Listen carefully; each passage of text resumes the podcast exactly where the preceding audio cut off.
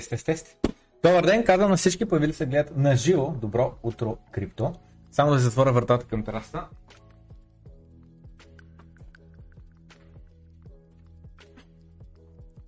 Таканка и само да пусна пътеката. Този часовник, че да не пропускам обаждания.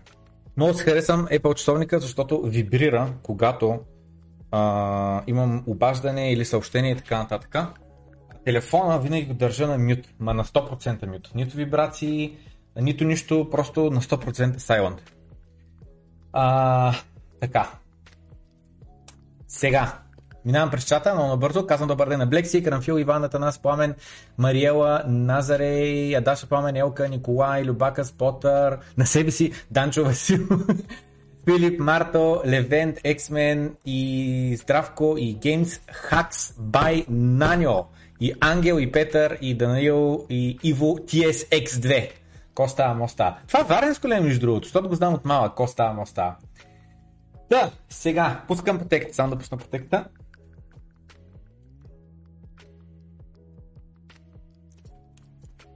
Една малка крачка за човека към Етериум, един голям скок за човечеството. Ще минем през тази тема днеска. Какво се случва в момента по дяволите? Окей, okay, then. We'll go fuck yourself. Окей, okay, then.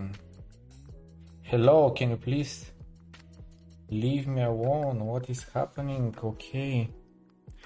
Така, така, така. Пътеката има някаква тяхна нейна апликация, де трябва да я пускаш да я такова. Напомням на всички, долу в описанието има линк до откъде може да купите пътеката, обаче разбираш ли, били свършили бройките, така че малко мани може да се купите от това място, няма че не. Само дето ли време да се опитам да докарам три процента отстъпка за хората, но не знам а, такова, може би вече са заредили, не знам, но просто казвам, просто казвам. И освен това напомням, че моето а, Standing Desk се казва Healthy, Healthy Desk. HealthyDesk.bg, изтекваме ес цел сертификата или нещо такова и това е HealthyDesk.bg. Моето бюро е ето това бюро, ъгловото бюро, истински топ топ е. Ако си купите от тук бюро и кажете Пламен Андонов ме а, запрати тук, също ще получите отстъпка. Не мога да се сетя често казано колко беше отстъпката, просто не мога да се сетя, забравих. Но ще получите отстъпка. Говорил съм с човека, оттам съм взел нали, бюрото и така нататък и човека, що те пич, каза, че ще дава отстъпки за чукундури и а, сектанци. Така, минавам през това нещо, ужасно отворен съм, много набързо минавам през а, Facebook групата, за да напиша бюро. И тук трябва да има един пост, в който а, си бях а, постнал бюрото, едни снимки, просто като да се доби представа. Е, къде ми е бюрото, бе? Що ми го няма? Много тъп, ми няма го човек, значи... Не бюро, ми как да го кръстя, не а, компютър, нещо такова, сетъп, не знам, мазаляк. Е, но тъп, тъй като стане, като ще да намериш нещо много набързо и не мога да намериш, ама ако такова. Тъй, няма чене. Отказвам се, всеки един момент ще се откажа, почти съм се отказал, накосан съм да се откажа, вече съм на микро-нанометър, да се откажа. Къде по дяволите ми е отказването? Е, гати тъпата работа. Как може да такова? Иначе не, healthydesk.bg и така нататък. Супер удобно бюрото, просто имам хубава снимка сега да ни въртя камерата и така нататък. Добре. Значи сега. Започвам много набързо да кажа през следното нещо. Тук трябва да обновим все малко информацията на Long Story Short. В стрима, който гледате в момента, имам два апдейта да кажа за а, таковата, за конференцията. Гледат сто тридесет и три човека, шестдесет и седем лайка имам, снете лайка, така. Значи, на тема конференцията, къде е линка? Най-отгоре. Запиши се за чукундурска среща, след малко ще мине оттам. Закупи си билет за конференцията от тук и линка води до ето тук, до а, билет БГ а, събитието, където може да купите публично билет. Значи сега, първо, вече имаме три нови, четири нови потвърдени а, а, а, спикъра, просто не са вписани последния четвъртия, три са вписани, няма че не. Сребрин Ватрал ще бъде един от спикърите, Николай Делчев, ще бъде, който от миналата конференция също беше един от спикърите, ще бъде също. Кнут Сванхолм, разбираш ли, който е авторът на всичко разделено на двадесет и един милиона. И последният човек е Джонс, не знам си какво, някакви странни имена са хората, чуденци са, няма че не. И мислям беше, че а, имаме още четири потвърдени спикера, с тия четири и тия четири стават тотал осем. В момента сме в преговори с още четири-пет, така че най-вероятно гоним за около шестнайсет спикера да съберем, което означава да има четири панела по четири спикера, тотал шестнайсет човека.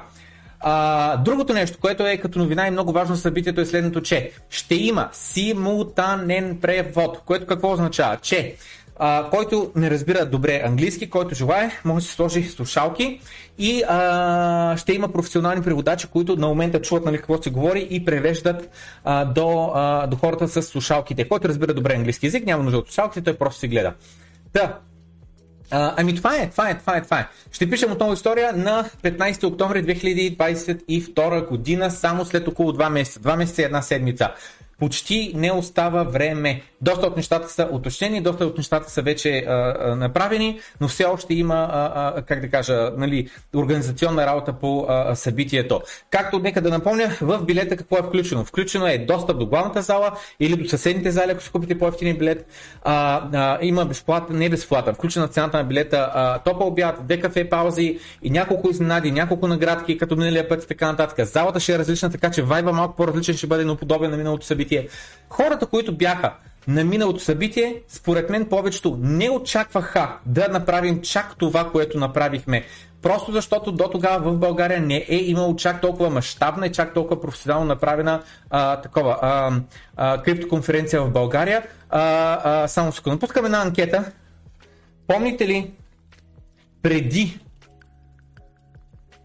предната конференция А, какви ви бяха очакванията?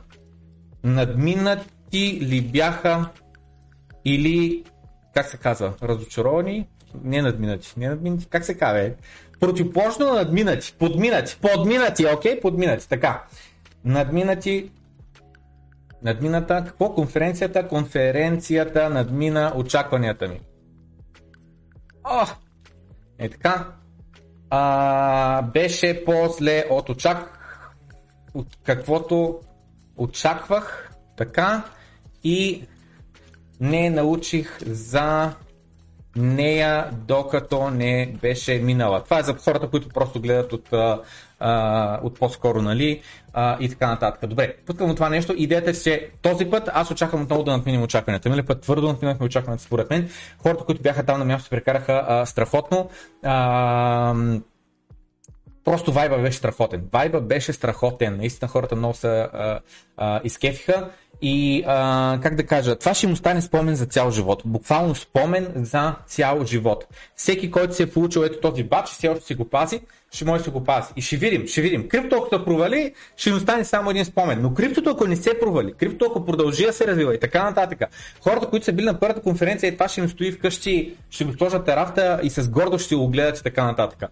Та тук съм си оставил баджа да ми напомня защо го правя всичко това и колко много труд коства и така нататък.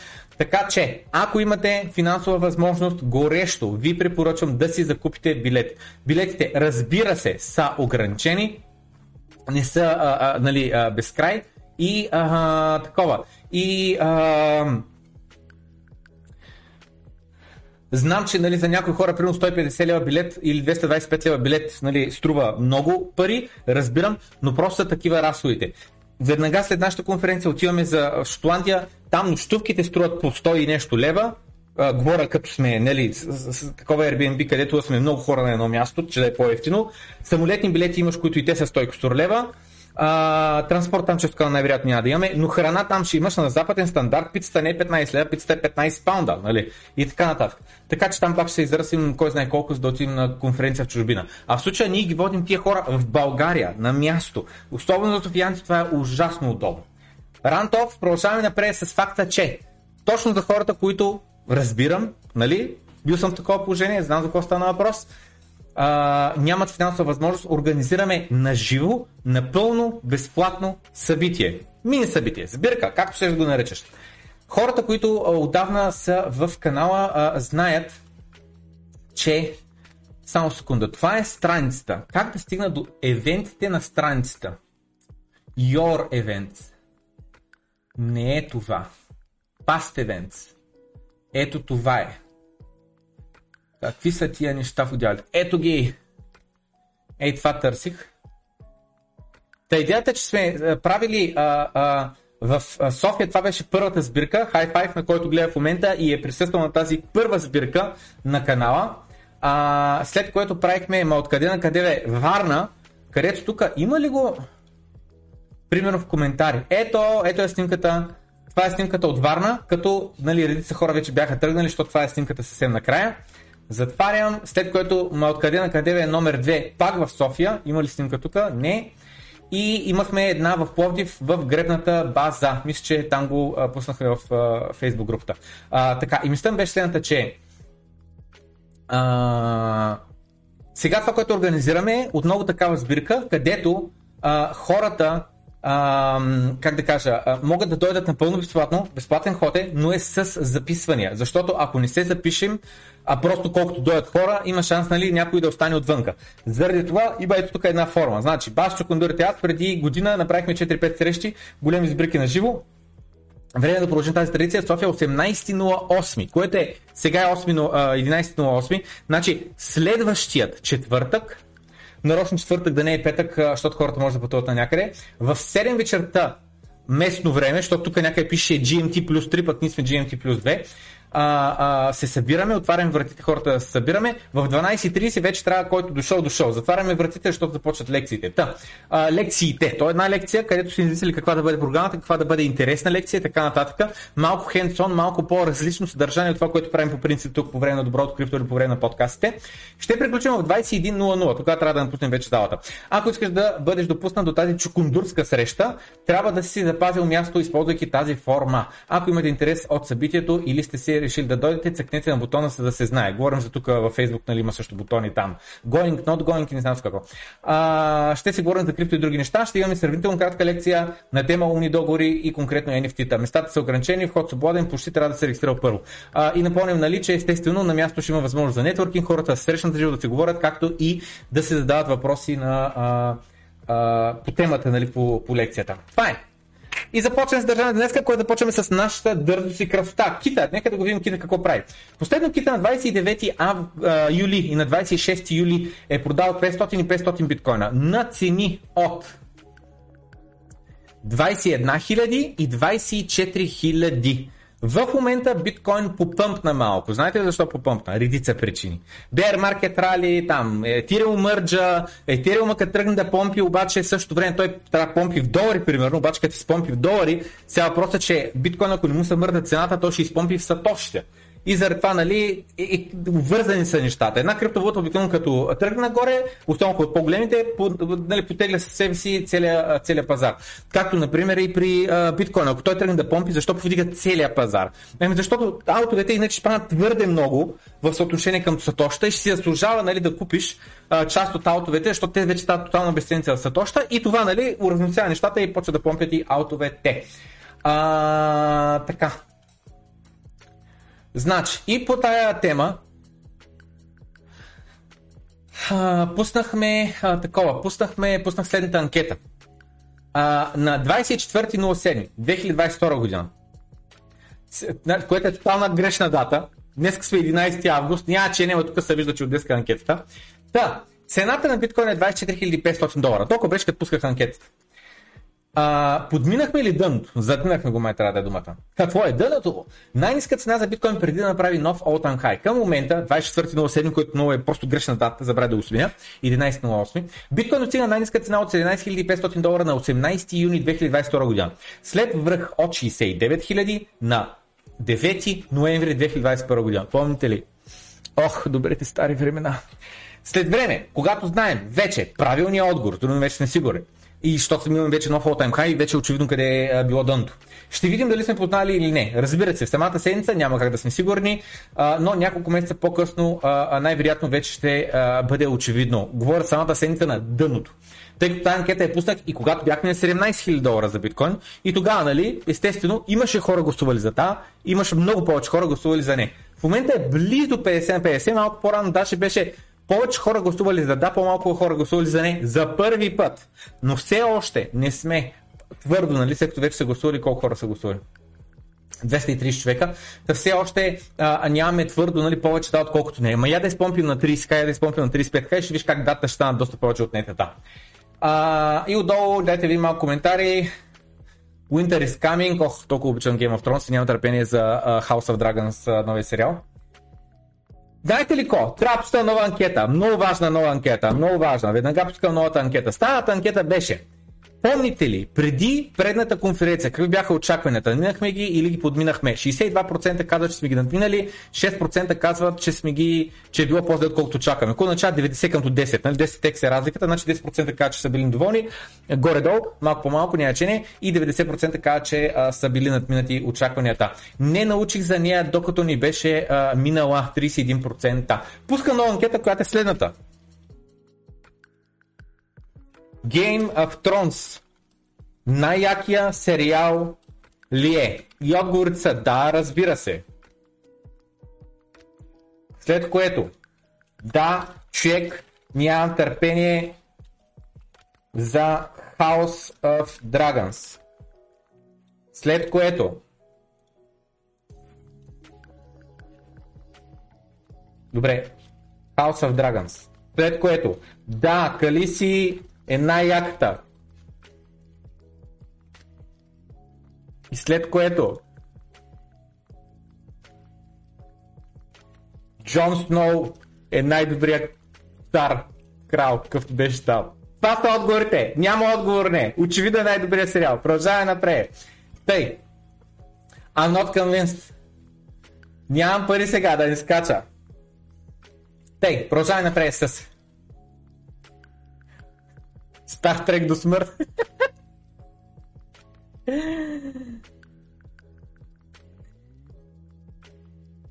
Тъй, а, сега. Докато всички се фокусират върху Си Пи Ай, което е Consumer Price Index, което е колко е инфлацията според някакви си подбрани продукти, на които точно на тях ще следим, нали, разбираш ли, как се местят а, такова. Uh, как се местят, нали, цените. Uh, реално по-добра и по-полезна информация бива пусната от Китай. Uh, продюсър, с такива дето създават стоки реално. Как се казва, производители? Производителите в Китай отново и отново как да кажа, съвпадат. В смисъл, uh, Uh, тяхната нагласа е, uh, и, и това, което им влияе на тях е, uh, съвпада с uh, глобалната икономика и състоянието им. Доста по-добре, отколкото Си Пи Ай. С други думи, може икономиката да е зле, Си Пи Ай да е добре. Може икономиката да е много добре, Си Пи Ай да е зле. Обаче, това, което мачва по-добре е, uh, как се наричаше, uh, Producer Price индекса, Пи Пи Ай или там каквото е, да, Пи Пи Ай, uh, а, а не Си Пи Ай. Така. Uh, и това, което виждаме тук е следното нещо. Идваме ето този спад ето тук, имаме ето този спад ето тук, имаме ето този спад ето тук. Няма да влизам много детайли в графиката и точно как работи и какво означава и така нататък. Просто това, което се вижда е следното. две хиляди и двайсета година, когато дойде краша, така ще се изразя, това нещо падна. Нали, заразния краш, сещате се, март месец, май месец беше две хиляди и двайсета година. След което, когато се влошиха нещата, две хиляди двайсет и първа година, декември месец, и виждаме още ноември, това нещо рязко пада надолу. И след което, ето тук, в момента, нещата са зле, според този индекс. Това е, това е. Повече няма коментирам точно какво е, как и така нататък. Но долу имаше интересни коментари. И тук някакъв се включва с още по-интересно е, и тирия мърджа. Нищо не е интересно, пълни глупости тук, т.е. как да го блокирам? Блок, блок, блок, блок, блок. Някакъв спамърски акаунт е. Тей. Сега, е това е, това е, това е интересният коментар. Можеш ли да имаш доверие на китайските цифри? Нали? Защото Китай човек. Китай постоянно си лъжат, те си лъжат народа и ги манипулират и ги контролират и не знам си какво. И на териториално ниво те правят цензура и не знам си какво. Може ли да имаш доверие на Китай? На, на техните цифри, разбираш ли, така нататък. И отдолу отгоре. А ти може ли да имаш доверие на президента, който ти казва, че инфлацията през юли месец е нула? И сега гугълваме да разберем за какво става въпрос. President Biden Inflation July Zero. И гледай сега. Джо Байден казва, Никаква инфлация нямаше през юли месец. Пускаме видеото.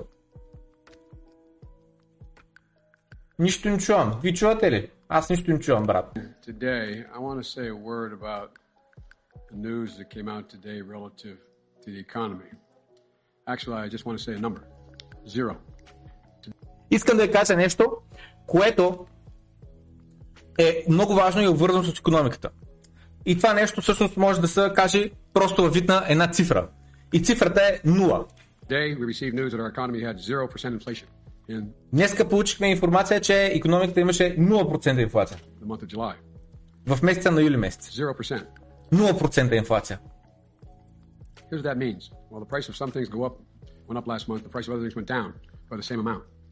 Докато, какво означава това? Докато цената на едни неща отиваха нагоре, цената на други неща паднаха надолу и средностатистически нула инфлация.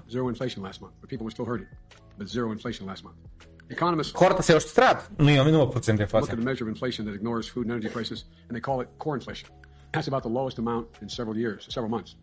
you couple that with last week's booming jobs report of five hundred twenty-eight thousand jobs created last month and three point five percent unemployment, it underscores the kind of economy we've been building. И съответно казва, нали, а, имаш, нали, корен инфлацията и а, вика, като съчетаеш това с а, колко малко безработица има в щатите в момента само три процента, и това е здравата икономика, която ние строим тук в Съединените американски щати. ю ес ей! ю ес ей! Seeing... Виждаме все по-здрав пазар на труда, където икономиката бумти и всички бачкат много здраво и много създава много стойност. That's what happens when you build an economy from the bottom up and the middle out. И това е как работят нещата, когато създадеш икономика from the bottom up. From the bottom up, from the bottom up expression. А, той е from the ground up, но няма че. From the very beginning, also completely thoroughly. For example, we had to learn a new system from the ground up, or the company changed all the forms from the ground up. С други думи, той казва, че откакто той е президент, което е две години няма, те са тотално е, пресъздали цялата икономика. От дъното хванали са най-базовите неща, най-базовите елементи и са пресъздали цялата икономика. Еваларка, еваларка, доста ефективен и ефикасен е, парламент има там, не парламентът ми тия на рибасовата партия. Където богатите, какво какво богатите добре са, да, да им е добре, но и всеки има шанс. Това ли казах? The wealthy do very well and everyone has a chance. The wealthy do very well. Богатите доста им е добре и всеки има шанс. It gives everyone a chance to make progress. Дава шанс на всеки един да работи здраво американската мечта и да успее. Now I want to be clear. With the global challenges we face from the war in Europe to disruption of supply chains and pandemic shutdowns. Uh... И сега искам обаче да бъда ясен от всичките проблеми, които имаме в момента, от войната в Европа и supply chain проблемите, не знам с какво. In Asia, we, uh, we could face additional headwinds in the months ahead. Our work is far from over, but two things should be clear. First, the economic plan is working, and second, it's building an economy that will reward work. Wages are up this month, provide opportunity, help the middle. И каза, нали, съответно, че а, но трябва две неща да са ясни. Първото е, че направих обещама, че са оправили нещата, и второто е, че, нали, работили здраво, второто е, че вдигали се заплатите. Ми естествено, че се вдигат заплатите, като имаш зверска инфлация. Ти чаржаш повече за твоите услуги, защото те те чаржат повече за твоите услуги и съответно вдигаш и а, заплатите на твоите служители. Това, което аз искам, не е по-висока заплата в лев, евро, долар. Това, което аз искам, е по-голяма покупателна сила за моите пари. Келфайдачи са ми вдигнали с пет процента а, а, заплатата, приложение, че а, ми се вдигнал бензина с десет процента, двадесет процента, приложение, че съм вдигнали найма с двадесет процента, приложение, че съм вдигнали еди си какво се еди си колко. Келфайда.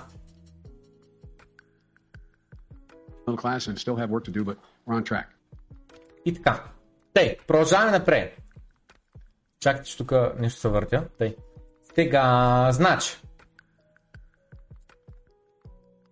И то, нали, каза, ти имаш ли доверие на президент, който ти каза, че има нула процента инфлация през юли месец?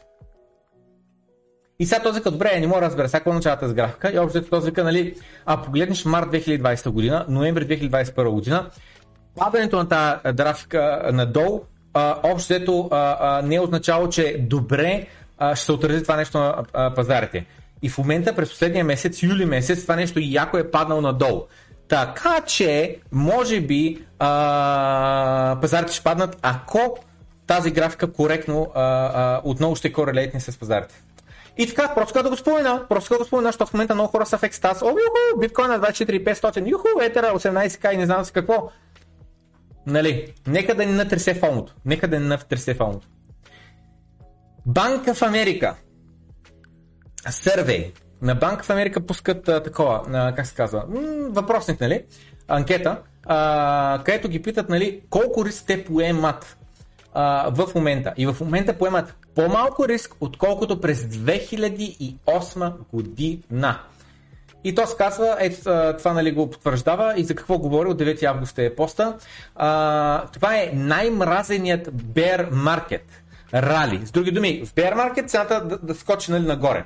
А, защото професионалните а, а, такива, а, нали, хедж фонд менеджери, не знам с какво са пропуснали това рали от дъното му, не са изкупили дъното и в момента а, биват скуизнати а, а, от, от ритейла, тъй като ритейла е изкупил дъното и, и, и, нали, да създаде дъно означава да имаш повече купувачи, отколко продавачи и цената спира да пада надолу и вече започва да тръгва нагоре. Та, идеята му, тестът му е, че ритейла е изкупил дъното.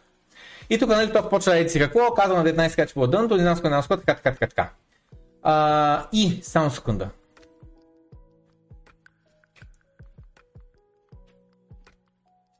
Няма че имаш един коментар, но сега не го намирам, няма че продължаваме напред, че те са няколко твита, които са обвързани. Ей, това е, това е, велико е, велико е. Should have known, трябваше да се сетим, трябваше да се сетим. си пи ай-а, нали, това ще бъде инфлацията, висока или ниска, ще бъде по-ниска от предния път, защото Белият дом този път ни каза нищо предварително. Помните ли предния път, точно преди, а, такова, точно преди а, а, а, си пи ай-а а, а, да, да бъде обявен, как а, а, Джеромката ми ще беше, беше казал, че инфлацията е по-висока, отколкото очаквахме. Нещо такова беше казал. И съответно инфлацията е дъргна на девет цяло и нещо процента, сега на осем цяло и пет. И даже имаше едно такова меме, само мен да го намеря. Голяма етап беше мемето. Дет, нали, преди и сега. Hello, hello. Ще заредиш ли? Тъй, цъкам на себе си. И между другото, да, на Криптоанархисти нов епизод ще има на деветнайсети а, този месец. Другата седмица, петък, т.е. Само с къде това за си пи ай, къде това за си пи ай.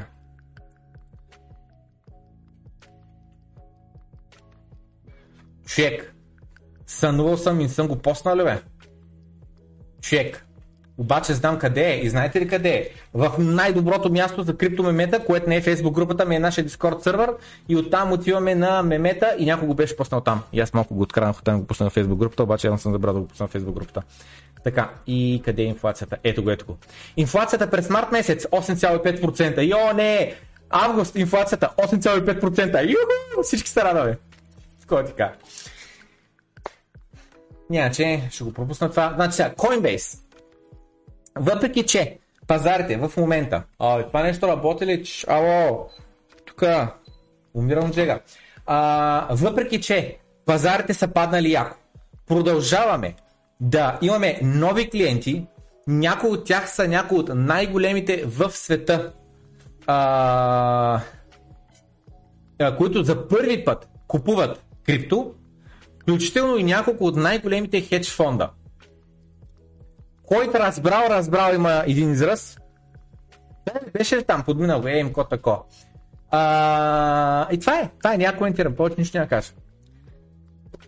Bits in the Bitcoin order book on Coinbase are stacked down from seventeen thousand and below. Което какво означава? Който е Patreon от ниво три нагоре, линка как да стане човек Patreon е долу в описанието, знае, че редовно гледаме ей тия графики. Гледаме по борсите какво се случва, гледаме какви ордери има, а, колко хора искат да се продадат биткоините, на какви цени и колко хора биха искали да купят биткоин, ако стигне биткоина еди си каква цена. Така че това, което виждаме общо върху Coinbase борсата е, че много хора искат да купят биткоин на седемнайсет хиляди или по-ниска цена. Що точно на седемнайсет хиляди или по-ниска цена? Защото там беше предното дъно, заради това. И с други думи се надяват не само се върна на старата цена от седемнайсет хиляди, ами и по-надолу, тогава ще купя. Нали знаете тези, дето винаги ще купя биткоин, ако падне еди си колко. Ако падне еди си колко, ни купува, а той ще падне още. И така. Та. Последния път, когато са имали такъв ордер бук, който толкова много да е скют, да е скривен, което какво означава? Да имаш отдолу, чак ще я купят, а нямаш отгоре, чак ще я продадат. Е било по време на март месец две хиляди и двайсета година. Ето виждате го, е това огромното жълто петно и е това тук огромно жълто петно. Който е Патреон, знае, редовно ги следим тези неща. Защото искаме да видим капитала как се мести. Дали се мести, а, а, а, как да кажа, се измества ордерите да закупува на по-висока цена, или се отказва, а, и се отказва по-ниската, или а, продължава да чака а, а, да падне по-надолу. Ето тук някъде, къде? Платени материали, платени материали. Що няма платени материали? Ето ги. Ето тук са а, а, платени материали канала, вътре в него дискутираме тези графики. И напомням, който искаме да остане Patreon, да съпортим финансово канала, но освен това и получава достъп до Discord сервера и до скрити канали, където там е много по-активен комуникацията с екипа и с хората, а не както е в uh, Facebook постове и така нататък. Та! Ей, това нещо, когато го прочетах и си казах Holy fuck! И не бях го правил отдавна. Буквално докато го четях, ме побиха тръпки и бях... стъписан, ще използвам тази дума. Стъписан. И... Абе, рядко се случва, просто рядко се случва. И сначала като цъкнах, оф, тук много текст, мързима да чета, цъкам надясно, о, чек, много текст, неформатиран, мързима да чета. Насилих се, прочетах го и бях, holy fuck. Значи, ай ар ес е Internal Revenue Services, нещо такова. Това е ай ар ес, бе. ай ар ес е НАПА, техния обаче е... А, а, е точно, Internal Revenue Services, добре, така. Пуснали са някакъв job offer, където казват Major Duties, какво се очаква от теб. Нали знаете, че хората искат да наемат осемдесет и седем хиляди нови работни места, да създадат, от хора, а, които да работят за НАПА, за да може да се вземат данъци. Сега въпросът обаче, кой ще се гони за тия данъци? Милионерите, милиардерите, Apple, Tesla и други американски компании има големи. General Motors, а, уния, Exxon Mobil и така нататък. Тяха ще ги гонят за неплатени данъци и ще ги аудитират много внимателно и много а, а, а, нали, а, подробно. Или ще гонят ритейла, ще гонят хората, които са на заплатка, ще гонят хората, които отиват а, да свършат някаква работа при съседа, а, да му правят а, таковата, а, а, колата или да му правят а, а, тръбите вкъщи и за което нали, получава някакъв кеш. Так, кое от двете ще гонят? Отговорът е, ще гонят бедните хора, ще гонят хората, които варят по под сто хиляди долара на година. Което знам, за България сто хиляди долара са ужасно пари, но там сто хиляди долара на година са някакъв нормален, нормален доход, защото разходите са много по-големи. Така че сто хиляди долара там не са сто хиляди долара тук. Между другото, загледам сто деветдесет и пет човека гледат, сто деветдесет и шест, а деветдесет и шест лайка има. Моля, скронете малко надолу, натиснете лайк. Сега ще прочита текста и нещата са доста де. Major Duties. Какво се очаква от теб да можеш да свършиш? Adhere to the high standards of conduct. Което какво означава? Като ти кажем нещо, слушаш и изпълняваш. Especially in maintaining honesty and integrity. И с други думи, чакаме си много честен и много почтен. Ма знаете ли, това, това не е вярно. Знаете ли какво иска да ти кажат? Иска да ти кажа, че очакаме да си лоялен. Не дей да забравяш кой да храни. Окей? Okay? Като ти кажеш да го направиш нещо, отиваш и го правиш. Защото аз те храня. Кой? Шефът ти? Кой? Този дете е други на държавната работа. И така нататък. Знаеш.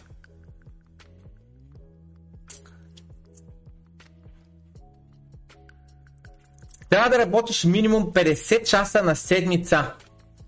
Човек, осем по пет е четиридесет. Аз направо съм учуден. петдесет часа на седмица ми звучи доста. Което може и да бъде включ... да включва и regular hours. Други думи, с такива часове, как се казва, а, извън работно време. И да бъдеш on call двадесет и четири седем. С други думи, когато те извикат, дори да бъде в три посред нощта, вдигаш телефона, чуваш къде те искат, отиваш и вършиш каквато работа чекат. Including holidays and weekends, включително и на почивни дни и през а, уикенди. С други думи, и на празници национални и през уикенди. Като се обарят да си такова. Добре, значи работя петдесет часа, което е равно на шест дена на седмицата по осем часа и освен това съм постоянно дежурен. Така. Maintain a level of fitness necessary to effectively respond to life-threatening situation on the job. С други думи ти казват, трябва да си във форма. Не можеш да си сто и петдесет килограма, не можеш да не можеш да бягаш двеста метра. Трябва да си във форма, трябва да си, а, а, как да кажа, а, а, да, да можеш ефективно да реагираш на животозастрашаваща ситуация, докато си на работа. Това като го чета и си казвам, защо по тялите ще бъда в живото застрашаваща ситуация, докато съм на работа? В смисъл, с какви хора се очаква да работя, какво трябва да ми е отношението към тях и на тях към мен, че да се налага да съм с заплаха за живота. Carry a firearm. Трябва да носиш пистолет долна колана. And be willing to use deadly force and, uh, if necessary. И да използваш. Deadly force означава да убиеш някой. Да си готов да убиеш някой, ако ти се наложи. Be willing and able to participate in arrests. Трябва да си окей okay с това и в готовност да участваш в арести. С други думи, ако някой не си е платил данъка, ако някой казва аз няма го платя, ако някой казва аз няма да правя план тук как да се платя данъка, а, отиваш, помагаш на полицията, за да бъде арестуван някакъв човек. Дават една значка, където ти не си баш полицай, защото не си полицай, ама ти дават някакви специални права. Execution of search warrants. Казваме и тъс къща, сега ще я претърсим. За всякакви неща, включително неща, за които няма касови бони или кеш някъде складиран или злато или нещо друго. И други dangerous assignments и други неща, които може да те накараме да направиш, които могат да бъдат животострашаващи за теб. Това е описанието, описанието от НАПа. Окей? Представяте ли си какъв НАП? Това буквално ми звучи като да кажа, военна такова подготовка. Буквално се едно терор ще правим върху хората. И след което е този тест, като прочетах и all makes sense now. Има лек, има лек. Issues began to present themselves in the second century when empire reached the limits of its expansion. Проблемите започнаха, когато по време на втори век империята достигна края на своето разрастване. За коя империя се говори? За Римската империя. With no new territories left to conquer, докато нямаш нови територии, които можеш да завладяваш. Що докато има нови територии, които да завладяваш, защото имаш по-силна армия, има място и така нататък, ти завладяваш нови народи, нови хора, им слагаш данъци, им слагаш данъци, им слагаш данъци и така нататък. И ти растеш, растеш, растеш, растеш, събираш данъци от тия хора и те хранят армията ти, армията ти е жива, поддържана, работеща и се вземаш още и още и още и растеш, растеш, растеш. Обаче по време на второто, втория век, когато спира да расте империята, тогава започват да се появяват проблемите. За какви проблеми стана въпрос? A policy was enacted of debauching the currency to fill the gap between the rising expenditures and the falling revenues. Вкаран законопроект, който казва, че ще се наложи леко да размиваме валутата, с други думи, а, вместо да сечем на сто процента златни монети, ще ги направим, примерно говоря в момента, не е било точно така, деветдесет процента злато, десет процента мед, за да може да изкупаем, да изсечем нали, монетата и да си вдигнем дохода, което, какъв, какъв той е доход, да вдигнем не дохода, ами това хазната, парите в хазната, без реално да събираме повече данъци, защото изведнъж, като спреш да растеш, спира да създаваш нови данъци, но ти трябват повече пари. Оказва се, че трябват повече пари, за да могат да поддържат това нещо. И това, което правиш е инфлация. Реално правиш инфлация. При това пирам ти събрал от данъци хиляда монети, нали, там един милион, хиляда няма че е, и тия хиляда монети ги претопяваш и ги изсичаш в нови хиляда и сто монети, за да можеш да си покриеш разхода. И the one-strong currency of the denari transformed into something so worthless soldiers refused to be paid in, uh, in it and tax collectors refused to accept it. Значи, тяхната валута, денари, се трансформира в нещо толкова а, безполезно, толкова няма никаква стойност вече, никой няма доверие на него и го гледа и това какъв този букук, че буквално вече самите войници, които те са терористите, един вид, които а, а, карат хората и натискат хората и така нататък, защото ти вече не завладяваш нови територии, ами данъкоплатците ги тероризираш, отказват да, бъда, да им бъде платено в валутата. А тези, които събират данъците, отказват да приберат валутата от хората, които искат да платят данък. Тези, които преди това са били без никакви данъци в Италия, а, сега вече и те трябва да плащат данък на правителството. Когато вече нямаш нови територии, от съществуващите територии, които са богопомазаните, те, които са в а, столицата, които са в а, Кора, изведнъж им кажеш, им пичува и вие, че трябва да плащате данъци, защото няма как. Данъците изведнъж се сменили от данери в дрехи, берли. Какво е берли, подявате? Берли, берли, берлей. Какво е това? Не знам какво дума. А, жито, явно. Не го знам, какво е това? Я не пишете чата. Как е това? Това на жито ми прилича. Ма жито не е ли weed на английски? Нали? Това е баша. Тъй. А, жито да кажем. А, weed, ма точно това weed и берли. Каква е разликата? А, вино, месо и а, олио. To implement this notable change in taxation uh, processes, a new body of enforcement, uh, enforcement has to be created, which, of course, required additional taxes. Само забележете как се завъртя цикъла. За да може да се имплементира тази голяма и важна промяна, където за да можеш да таксуваш хората вместо едни монетки, които са компактни. Нали? Защото една малка златна монета е равна на, примерно, абсолютно го ръцах в момента, сто процента нали не е било така, а, две крави, които дали две крави много по-трудно се транспортират и доста по-големи са на фона на една златна монета. Или една златна монета за десет варела там с жито. Нали? И десет варела с жито, те тежат, те не знаят какво. И то с данък, за да го събереш, ти трябва да го мъднеш, защото това е разход и така нататък, а преди това само една монетка. Но тъй като монетките вече станали безполезни, никой не ги хареса, никой не ги ползва, никой не ги иска и така нататък и нямат никаква стойност, хората искат да им се плаща в натура. Какво беше там? В вино, в месо, в олио, в а, а, дрехи, в не знам си какво, и в жито.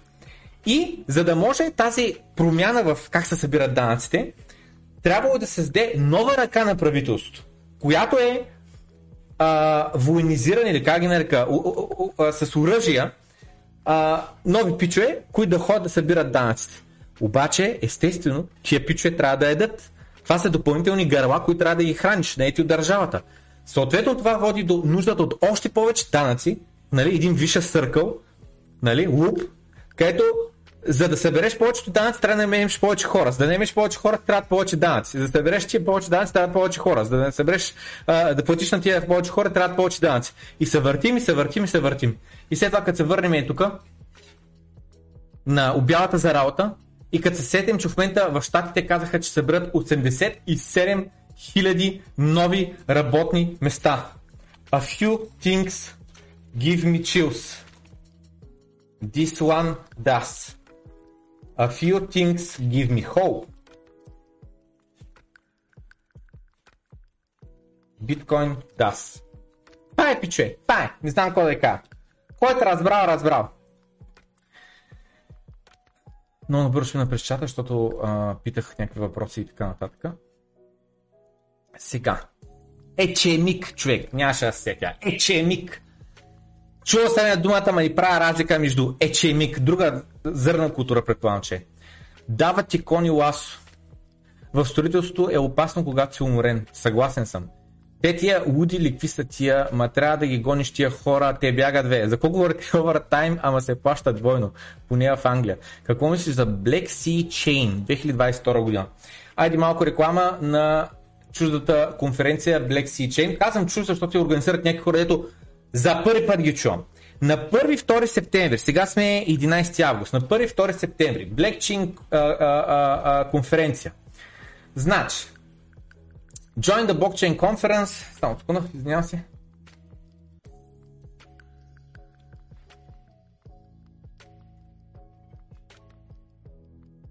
Така, а, какво става? А, двадесет дена остават, не знам с какво, така, така, така, about...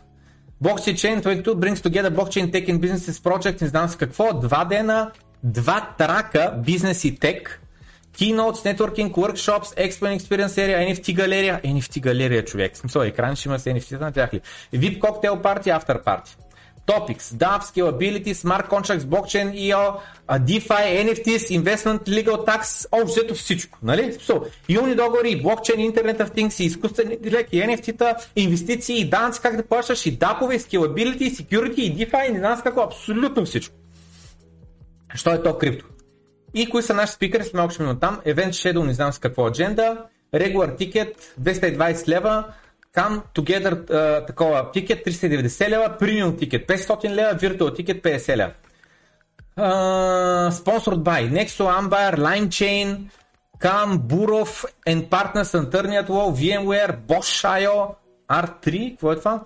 WayChain и така нататък. Uh, и тук някакви други неща. Incorporation with, Hack, Rehack, не знам с кой, Индустрия, BitHope, Our Media Partners, Cointelegraph, U-Today, EconomyBG, The Coin Republic, CryptoNews. Това български се сайт ли или не? Много се изнявам, много се изнявам, трябва да вдигна телефон. Ало.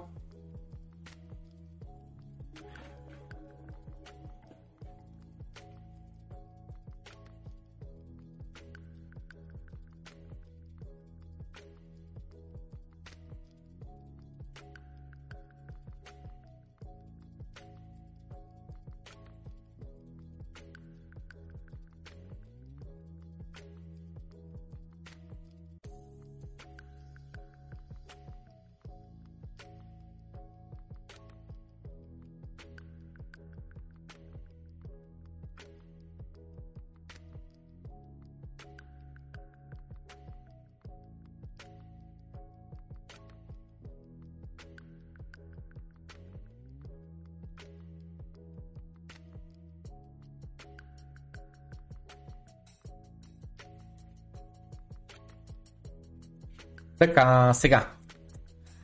Софтуни, не знам си какво, CryptoRunner, FineArm, Finance Academy, December Labs, и ти ес, не знам с кой и така нататък. Така, доста луга, доста луга, така ще се изреза. И спонсорирано от а, Варна а, таковата. Общината, предполагам. Become a special sponsor, become a speaker, the venue, един хотел или нещо такова и казват нали къде може да спиш, така нататък, контакт аз в Golden Beach ли беше, какво беше това? Или си ти Константин и Елена или това Златни пясъци, че не, не съм много такова, отварна съм, а, нали знаете, не, не, така и не запомня къде е Златни пясъци, май това е Златни пясъци, не съм сигурен, или това е Константин и Елена, не знам, не знам, няма че. Ей, сега, а да, на спикър ще трябва да мина. На спикърите, човек, аз не знам нито един от тия спикъри. Буквално. То се е главният пич, който е професор Саймън Томсън. Техно проди директор от ай ел Global, професор Logic Computer, такова еди какво от Кент. Вижте сега. И тук хиляда една снимки, от които естествено познавам само две-три. Едното от тях е а, Драмалиев и, и Михов. И това е общото. Моето лично мнение е следното. Моето лично мнение е следното. Това нещо е организирано от някаква фирма. Нали? Фирма, която е някаква действаща фирма. Имат някакви други партньори в работата и така нататък и са ми казали, пичове, дайте да си направим маркетинг, за да а, си рекламираме услугите а, и крипто като цяло и какво правим и да се, и, и, да, да се наплюмчим. Общо, ето в смисъл, че под наплюмчим имам пред да покажем колко сме велики и така нататък. Спикърите, според мен, а, са започнали примерно с десет спикъра, които са техни служители. Което по принцип е това е нещо стандартно. Когато една компания организира тяхна си конференция, дали част от спикърите, ако не и повечето си техни хора. И така нататък. И моето мнение е, че това е конференция, която ще бъде доста бизнес-ориентед, доста маркетинг-ориентед и заради това не съм я коментирал и така нататък, защото не е моя вайб. Не е моя вайб. Нали, тук билета е двеста лева, там който беше, двеста и двадесет лева билет. Ако искам, мога да отида, но не искам. Предпочитам да отида в Единбърг на билет сто и петдесет паунда, там колкото е триста лева билет, плюс самолет, плюс нощувки, плюс не знам какво. И да бъда на яка биткойнерска конференция, отколкото да отида в България на тек, бизнес, а, как, не знам каква е правилната дума, а, маркетинг конференция. Да, това е. Това е моето мнение. Покрихме го хората, ако не са чували, да имат предвид, но не е моя къп в ти, ще използвам тая дума. И там няма, аз от тия спикър, които видях, няма нито един, който е сказал, о, човек, той ли е, там искам да отида да го видя. Нали, Майкъл Тойер, ако беше там, ще да отида със сигурност, но нямаш, никой не видях. Тъй, сега. Само секунда.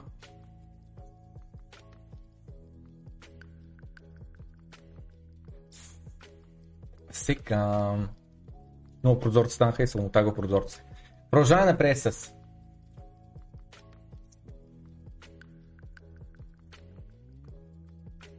В процес съм на, за първи път да изпратя международен банков трансфер. И вика направо не мога повярвам какво се случва. Колко е ужасен процеса. Има разлика между процеса в България и в чужбина. Има разлика и в зависимост от това каква сума изпращаш. Някой да пробва да изпрати, а, примерно, дадам тридесет хиляди долара и ще разбере за какво стана въпрос. В момента ме държат на телефона и аз чакам на мелодиката там. Та сенсорската музика, нали знаете? А, и просто си мисля през цялото време колко антична е цялата система. Като двадесет и един годишен, аз съм изпращал, той казва, стотици транзакции, използвайки биткоин. Както Lightning Network, така и on-chain. Както и stablecoin и out, върху out-chain. Никога преди това не бях изпращал а, такъв интернационален банков трансфер. И се надявам никога отново да не ми се наложи. И Ерик Борхиз вика, всеки път, когато започвам да се съмнявам в нашата мисия, отивам да направя един интернационален превод и да се припомня.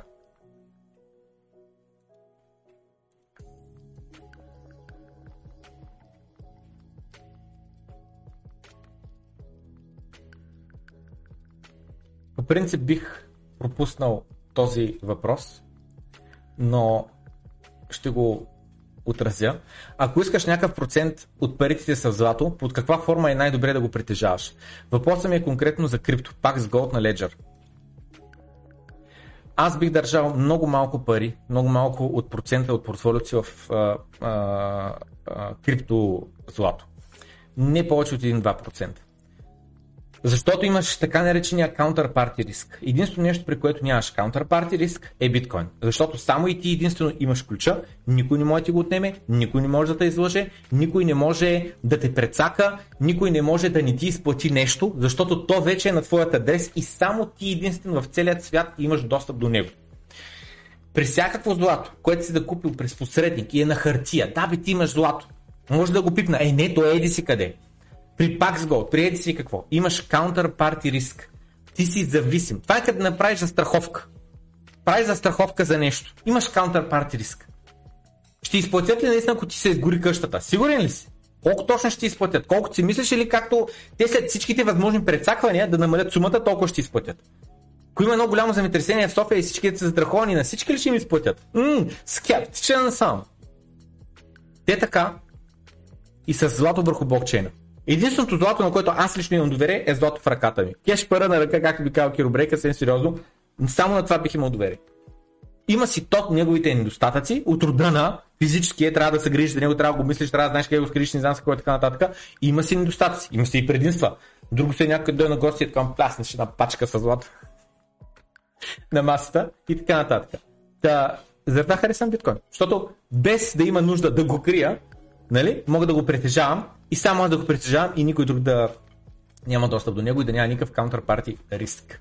Продължаваме преди с неосъзнах човек, неосъзнах, че сме в uh, OutZone uh, и тук виждаме следната графика.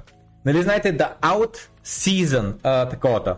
И в момента сме на деветдесет и четири процента в истински OutZone. Сега въпросът е как така, аз въобще не го чувствам в OutZone.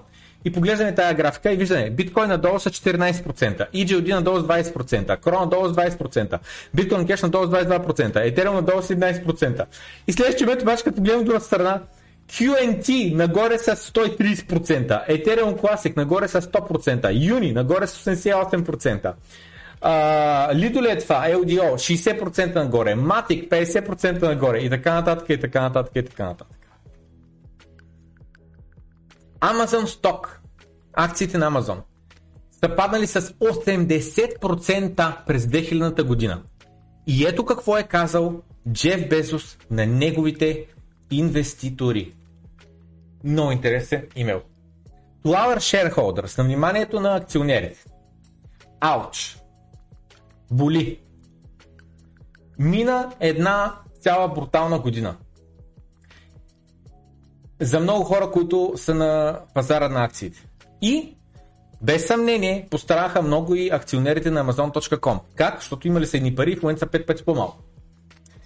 Къмто днескашния момент, в който аз пиша това писмо, акциите ни паднаха с осемдесет процента от преди една календарна година, когато писах пак такова писмо.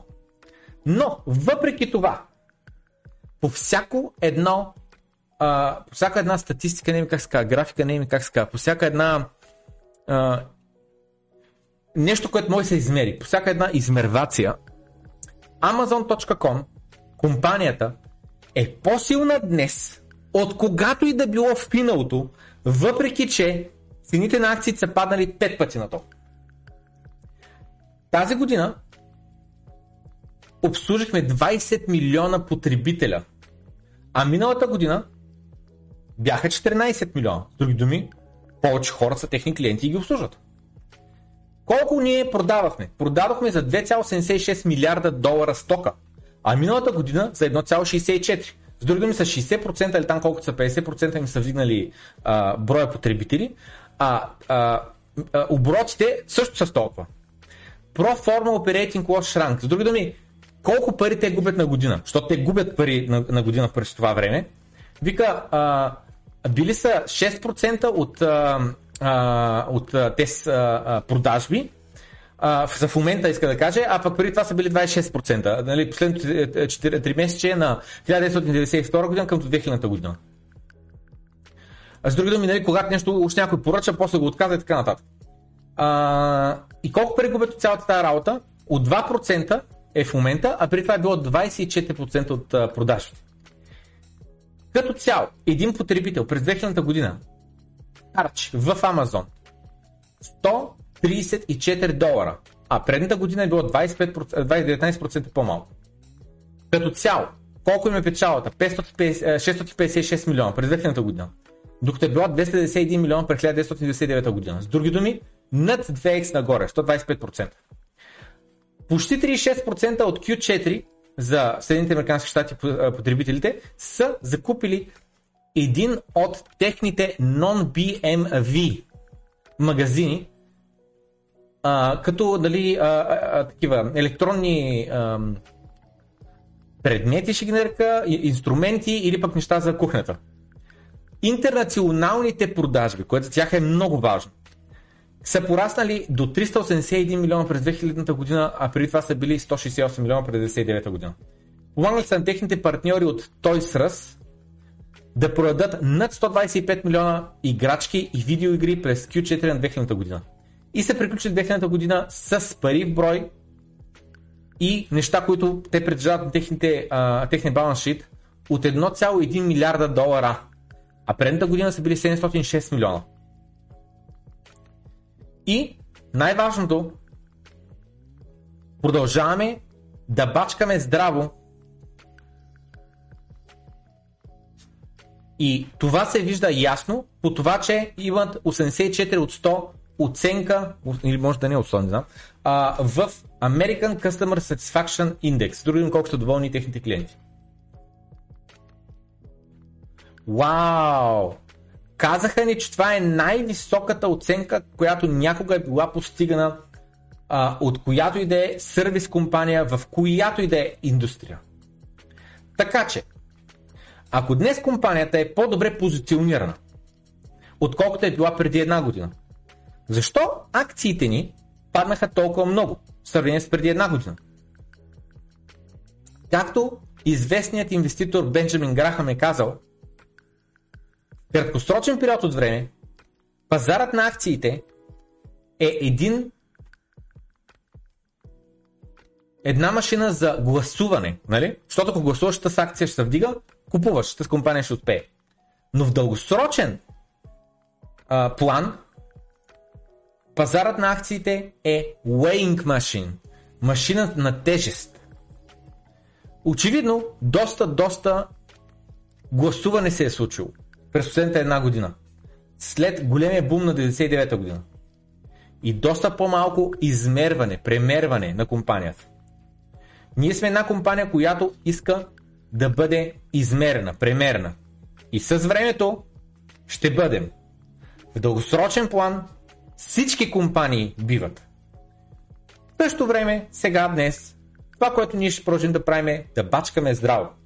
И да построяваме все по-здрава, все по-корава, все по-мощна, все по-тежка компания.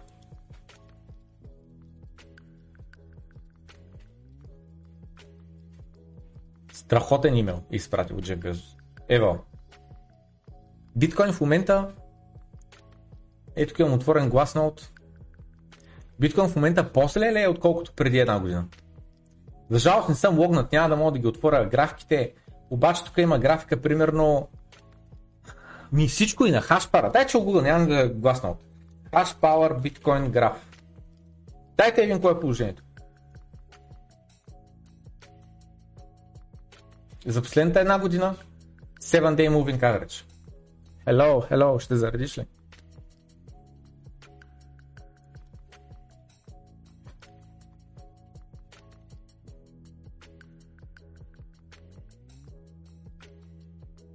Не ще. Тук, що съм се разиквал. Айде бе, няма чене. Високи хаш... А не, не, има за чене. Хашрейт биткоин. Защо не ми излегат хората? А, ето. Пай, виж тук заради доста по-бързо.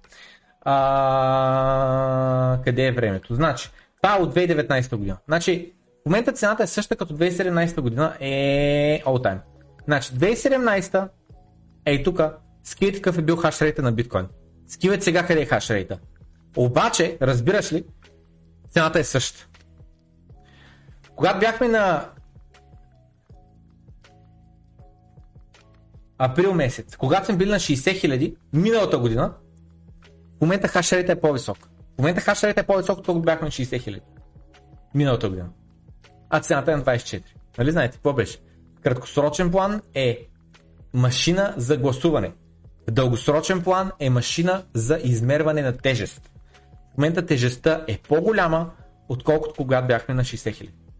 Може да отворим Lightning Network, може да говорим на тема а, а, кои компании. BlackRock в момента, нали, пуснаха партньорство с Coinbase. Може да говорим и на тема биткоин купаене, какви иновации се правят. Ще и говорим тия неща на конференцията. Напомням за новите хора, които приносно дошли да започнат да гледат съвсем скоро. Много бързо минавам, че долу първия линк е линк до билети за криптолеволюция. Като към момента потвърдените спикъри са Джеф Бут, Грег Фос, Джеймс Лавиш, Пиер Кобин, Сербин Ватралов, Николай Делчев, Кнут Сванхолм и Джохнс, не знам с какво му беше името, един бич, дето а, а, е биткоин а, а, дев. Като имаме към момента разговори с още няколко човека, гоним да съберем шестнайсет спикъра за четири панела. четири панела, които ще бъдат във вид на подкаст, във вид на дискусия, във вид на такова. По време на а, а, почивките може да ги срещнете на живо тези хора, както и може би трябваше да спомена, че всички а, лектори от миналото събитие са поканени напълно безплатно да присъстват на новото събитие във вид на благодарност за това, че те помогнаха да се съществу, а, осъществи и да бъде толкова яко а, предното събитие. Така, това е. Продължаваме напред с...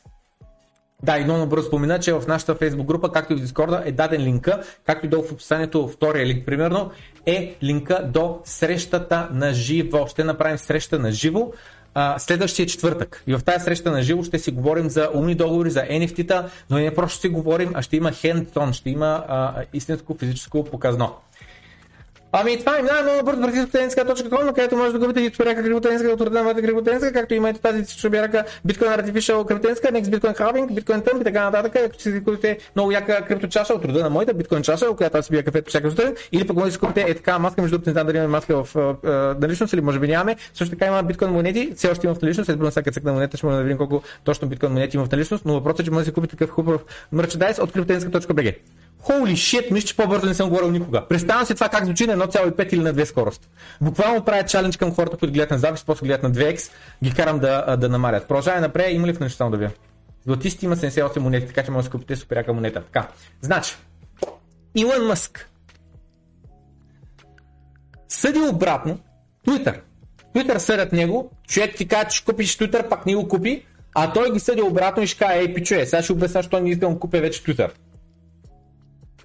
Както се вижда, по на Twitter sec filings, с други думи документи, които трябва по закон да вкарват в таковата. Ем Дао, след малко ще видим през какво е това Дао, е най-главният, the key metric, най-главната метрика, която се гледа, за да може да оцени точно колко е ценна компанията и платформата. Това е главният компонент за дохода на Twitter. И точно, нали, колко би трябвало да струва тази компания. Ем Дао е една метрика, която е създадена общо взето, за да защитава интересите на Twitter. Никой друг а, конкурент на Twitter не използва подобна схема. Когато Илон Мъск е поискал повече информация на тема спам и фалшиви акаунти, Twitter са дали м- е така малко не много ясна информация колко точно ботове има на нашата платформа, точно колко ботове се създават всеки ден,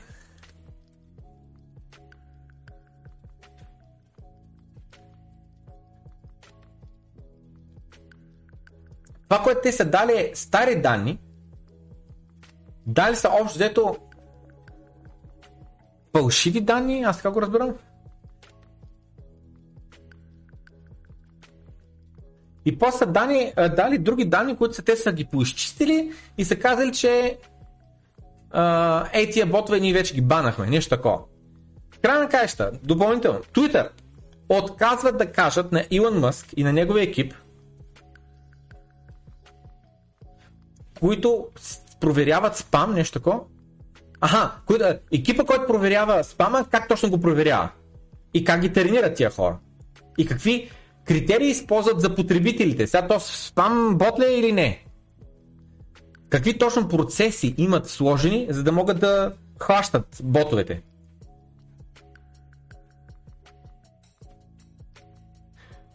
Как Twitter верифицира и проверява собствените си резултати по тия теми. Илон Мъск, използвайки Botometer, един доста широко използван а, използван от доста м- в науката и от независими изследвания там инструмент, компания, какво ще де, са естимирали, че фалшивите профили в Twitter са между десет и четиринадесет процента. Моят екип също смята, че са подобни цифрите. Други независими групи също са казали, че най-вероятно са подобни цифрите. И сега стигаме най-сетне до какво е Ем Дао. Ем Дао е Monetizable Daily Active Users. С други думи, колко потребителя идват всеки ден на твоята платформа, които ти можеш да монетизираш чрез реклама или нещо друго. И сега, нека игнорираме момента, за момент факта, че Twitter не казва точно как решава кой е бот и кой не е, но нека просто да се фокусираме върху sample size. сто на ден. Някой е потвърдил, че три хиляди акаунта са достатъчно, за да се естимира спам и фейк акаунтите. Може би в други случаи, но повече социални медии, това е една много динамична обстановка, а не е нещо, което всеки ден се повтаря едно и също. Ето защо сто на ден не е достатъчно голяма бройка, за да можеш да, си, да стигаш до които да било му заключения. Като си имам преди три хиляди акаунта на месец, и така, така, така, няче, да, истински въпрос следния. Защо една мултимилиардна компания, защото те са толкова, четиридесет милиарда, колко ми беше маркет капа, инвестира толкова малко в тези анализи? Защо избягват този въпрос, за колко ботове те имат?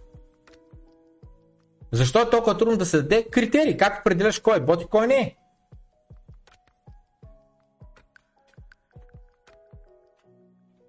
Много хора мразят Facebook за това, че не дават никаква почти а, такова прозрачност, но Twitter е дори още по-зле.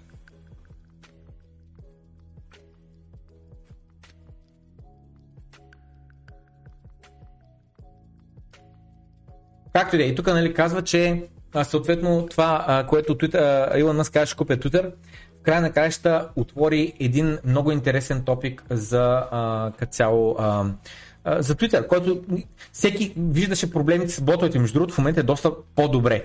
Преди една година ли беше, година и половина ли беше, под всеки един голям твит, на всеки един голям Twitter акаунт, най-апвотнат, то не е най-апвотнат, ами първия появяващ се отговор винаги беше някакъв спам. Винаги беше някакъв бот, винаги беше някакъв giveaway. Така че сега една година по-късно, често казано, е по-добре. Може би са постегнали, може би са поизчистили нещата. Но въпросът е защо го оставаха толкова дълго, толкова зле. От липса на доход, от... защото това нещо влушава цялата платформа. За какво да използвам аз някаква платформа, в която деветдесет процента от случаите просто трябва да скровам и с някакви ботърски постове, които са загуба на време, буквално. И по тая тема, всеки един ден аз се а, будя и трябва да се боря против алгоритмите, които по дизайн, те за това са създадени, искат да изкарат максимално много печалба от моето внимание. Толкова, толкова изморително това. Много силен твит.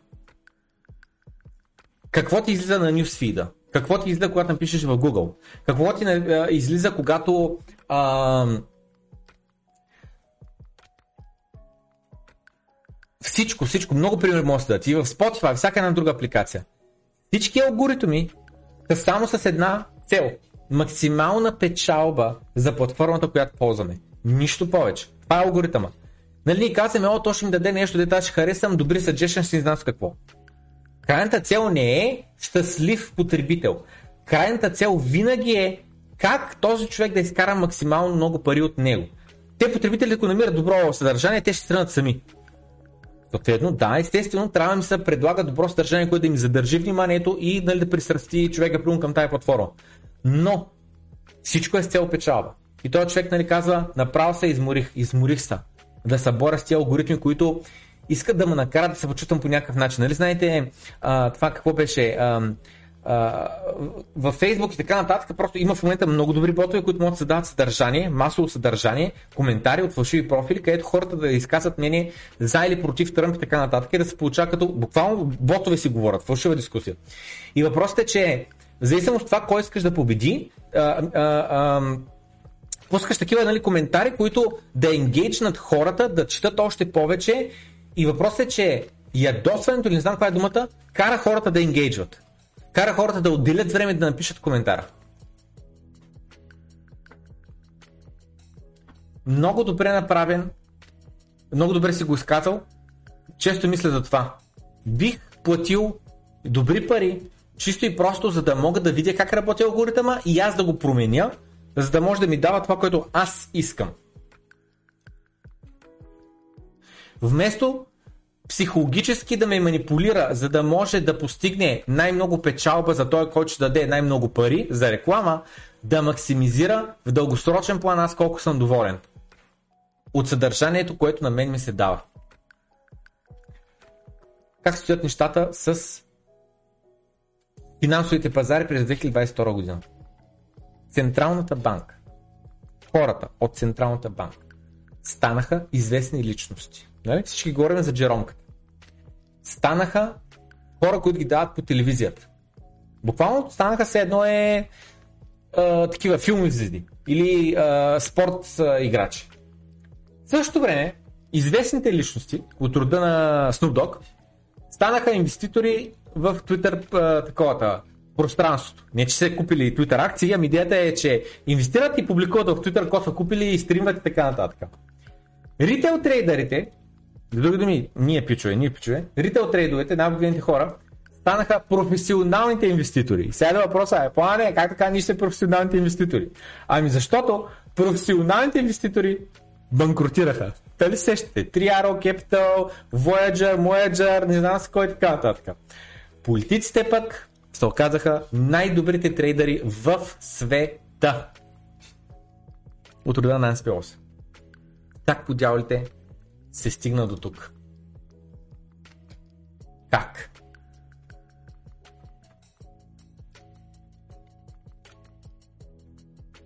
Работих в Goldman Sachs и помогна да се менажират над пет цяло и пет милиарда долара. Ето десет причини, защо деветдесет процента от инвеститорите губят пари. Първо, не разбират това, в което те инвестират. Ако не познаваш как една компания вади пари, няма да знаеш как тази компания може да загуби пари. Това добавя ненужен риск към твоя инвестиционен план. Риск, който може да бъде избегнат, но често не е. И ето защо една от причините, често хората, инвеститорите да губят пари. Второ, продават в погрешния момент.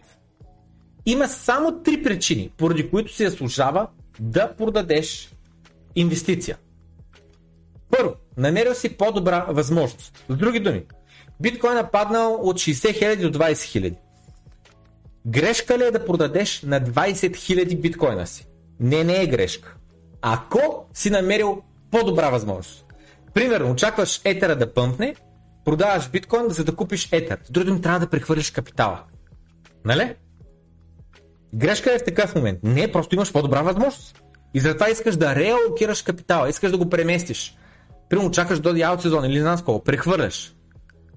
Ауткоинът ти е паднал от а, примерно десет долара на петдесет долара. Ти вече загубиш сумата си пари. Грешка ли да го продадеш? Не, ако чакаш още повече пада надолу.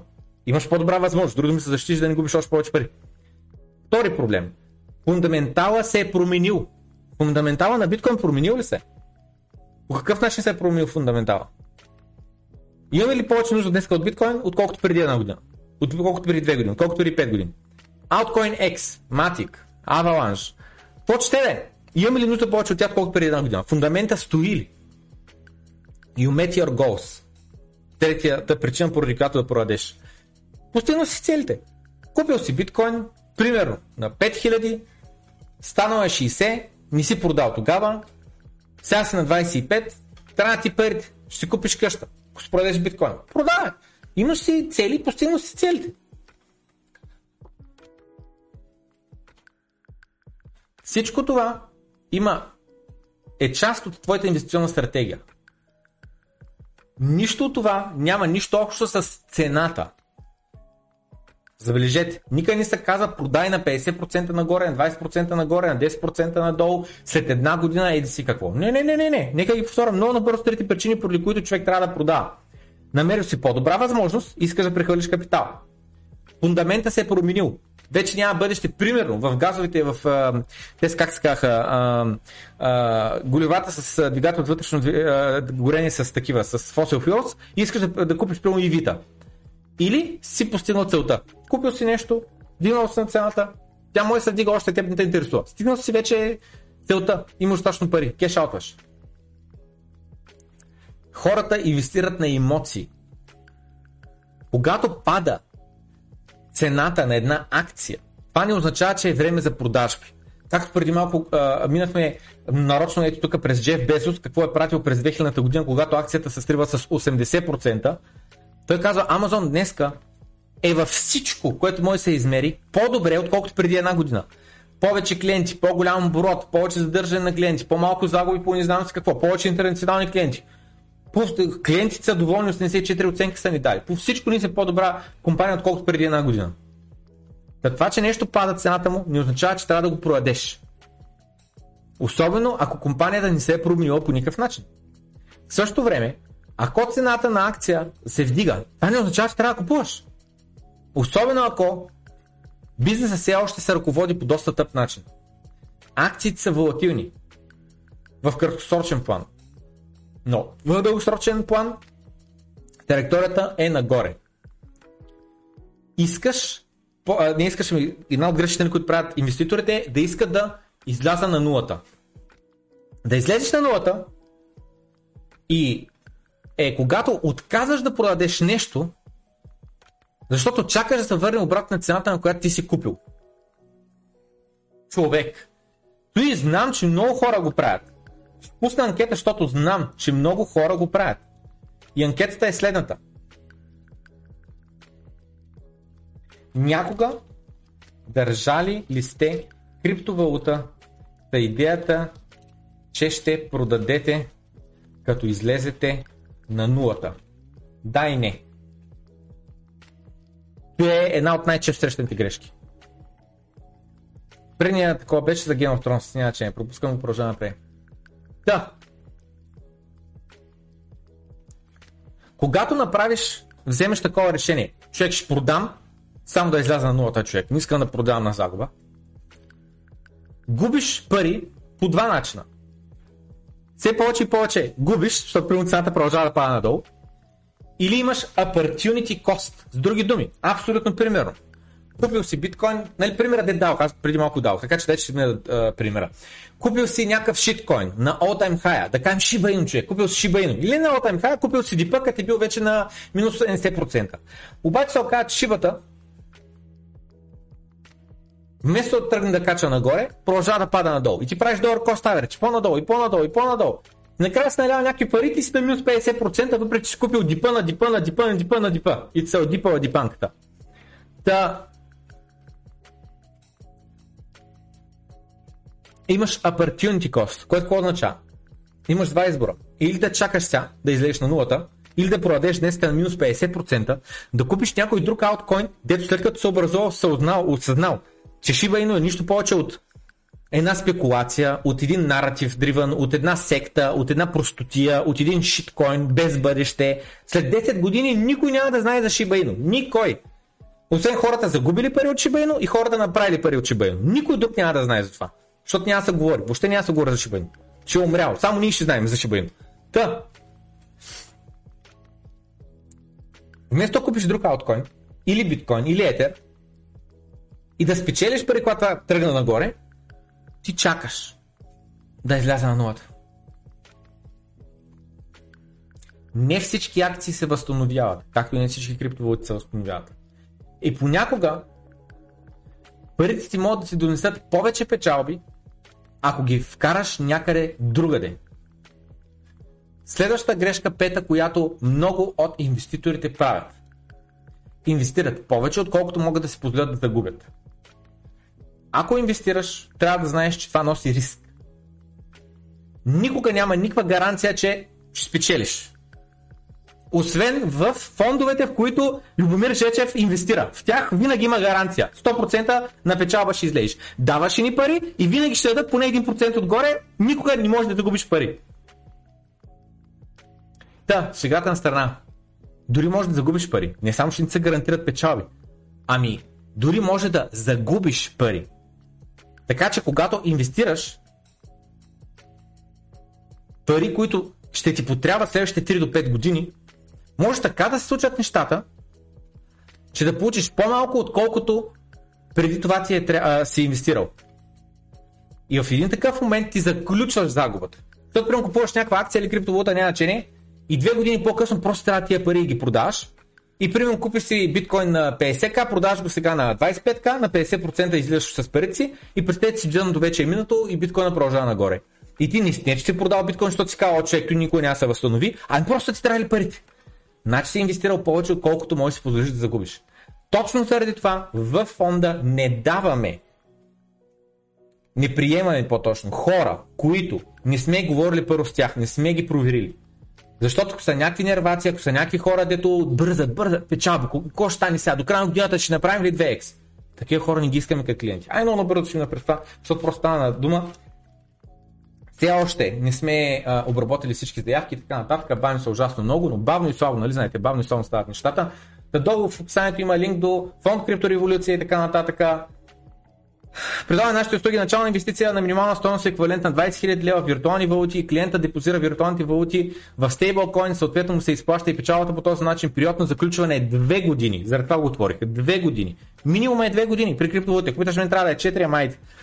При значително повишаване на цените на виртуалните валути има възможност да заключат печалби преди да е изтекал дадения период на договора. Възможността за по-рано изтегляне срещу допълнителна такса, с други думи, ако някой край на първата година ма тратят много успешно парите, добре, но ще има наказателна такса, стандартизиран договор и процедура. С други думи, Anti-Money Laundering, никакът легална компания, която имаме отговаря на всички изисквания в България, трябва задължително да направим против изпирането на пари проверка и така нататък. Клиентът заплаща единствено двайсет процента от реализираната печалба. С други думи, че фонда не печели абсолютно нищо, докато клиента не излезе на печалба. Клиентът трябва да се тръгне с пари, за да може да остане някакъв, някакъв печалба за фонда. Ако се интересувате от фонда и повече от информация бихте искали, информация, която не случайно не се коментира публично от рода. Кого се включвате? Къде сега? Кой включвате, че да го хваним, да го заловим, да го ограбим и така нататък? И заради това и ключовете не са в един човек и така нататък и така нататък. Та. Ако искате да получите повече информация, може да пуснете запитване през а, тази контакт форма. Линка е долу в описанието, формата е най-отдолу. Та. Говоря ги тези неща, защото е много важно, много важно, нали? Начинът, по който се отнасяме към фонда е супер сериозно. И ето тези тук съвети. Аз, как да кажа, това е повтаряно, повтаряно, повтаряно. Това не е нищо ново. Просто проблема е в дисциплината, проблема е в майндсета, проблема е в Uh, как да кажа, повечето хора губят пари просто от това, от липса на дисциплина, това ще кажа. Не от друго. Не, че инвестират в тотални тъпни. Сега има хора, които тотално инвестират в тотални тъпни и и така нататък. Но повечето хора просто инвестират в дисциплина. Това е. И дали фонда е страхотен начин да човек да диверсифицира от себе си, което какво означава? Ако се познаваш себе си, че твърде емоционален, че твърде да гони в помото, примерно в момента биткоина взе да скача на двайсет и четири двайсет и пет, време ли е да наливаме апартамента? Ммм, това малко на фоно ми звучи. Малко. Иска се много силна дисциплина, много силен план, предварително се вземат решения и след това да си се държиш към плана. В момента аз продавам ли, купувам ли, според вас, на двайсет и четири хиляди? Моя се работа. Както и вие дали продавате или купувате, ваша се работа. Ако станете клиент на фонда, тогава ще бъде обща работа. Да. Не си знаят времевия хоризонт. Ако не ви трябват пари за десет плюс години напред, няма никакво значение дали акцията или криптовалута, която са закупили днес, де стената и са качила или паднала, въобще не ва интересува. Ако ви трябват парите следващите три до пет години, то тогава не трябва на сто процента парите ви да са в акции или криптовалути. Пресметнете си кога ще ви трябват тия спестявания и след това инвестирайте според вашите очаквания. Не си знаят риск, рисковия толеранс. Колко е вашия рисков толеранс зависи от следното нещо. На каква възраст? Само забележете, няма ли логика? Аз на трийсет нещо години мога да поемам много, много повече риск, отколкото някой на петдесет на шейсет години. Много повече риск мога да поемам. Да кашфол, какъв ти е дохода? А защо постоянно съм го повтарял това последните две години? Човек без болни родители, без деца, без не знам си какво. Волна пипируда човек. Хващам си багаж, заминавам за Дубай. Хващам си багаж, заминавам за Англия. Хващам си Дубай, заминавам за Швейцария. Това са трите държави, в които бих работил. Или естествено Digital Nomad, но това е друга тема. И тъй като имам добре развита кариера в хубава професия, риска, който мога да поемаме с сто процента от капитала си. Наливам всичко в биткоин и нима и бе, брат. Загубя всичко голямата работа.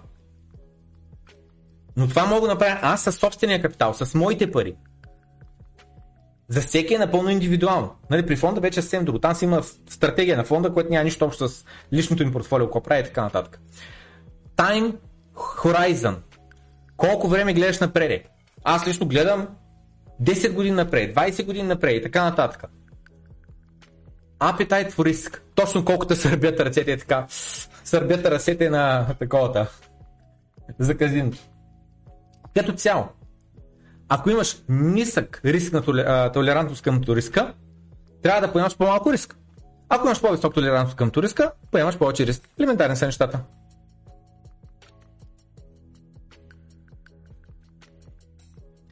Следват другите.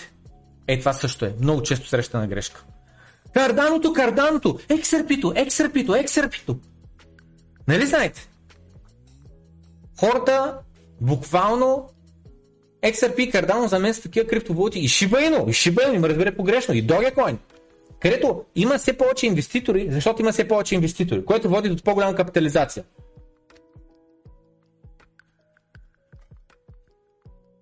Само защото някой е направил там някакво проучване, не означава, че е направил добро проучване.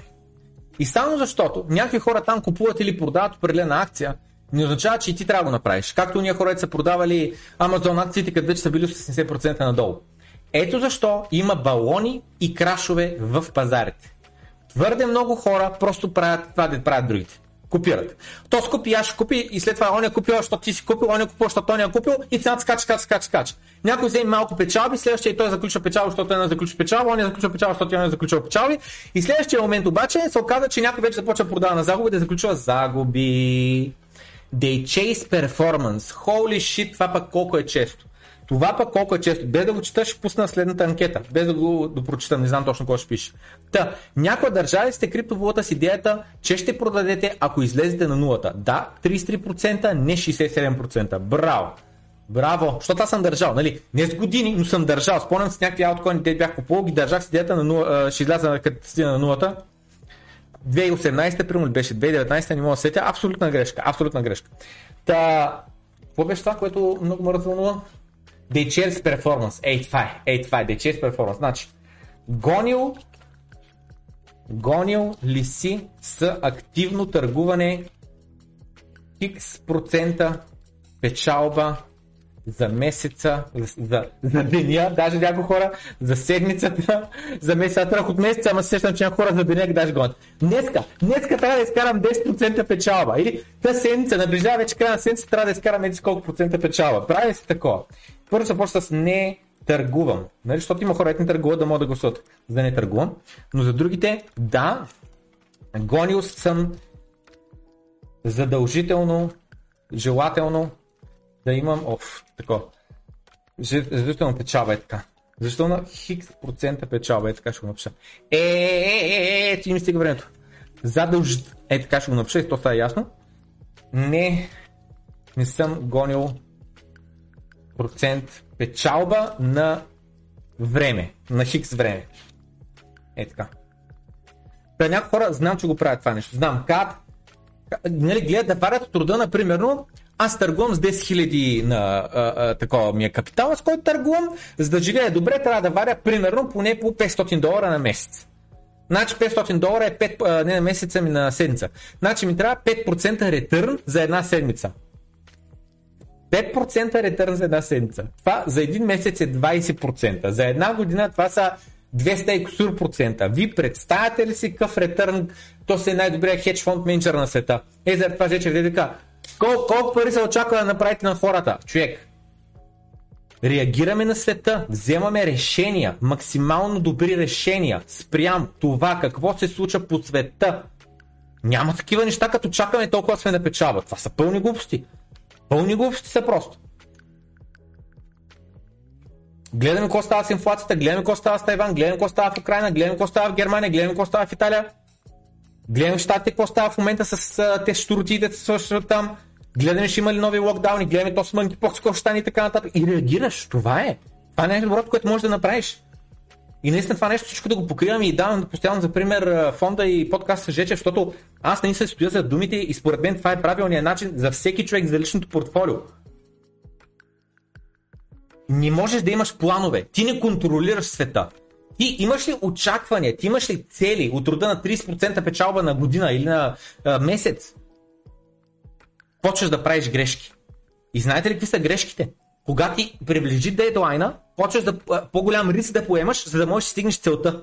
Нали? Защото, примерно, кажеш си десет процента ми трябва печалба на месец, аз, примерно, имам сто хиляди портфолио, с което търгувам и ми трябва десет хиляди долара на месец, за да мога да живея добре. Така. И да кажем, че са минали вече двайсет дена и ти си направил само два процента ретърн, което въобще не е лошо. два процента ретърн за един месец, между другото е много добре. Тъй, и да кажем, че обаче ми трябва по осем. И знаете ли какво се случва в такъв случай? Трейдерите какво правят? Почва да увеличават левериджа. Е така, рулетката по-бързо почва да я въртят. За да се опитат да наваксат. За да се опитат да изкарат повече пари по-бързо. Как се варят повече пари по-бързо? С по-голям риск. И изведнъж плюс два процента стават на минус два процента.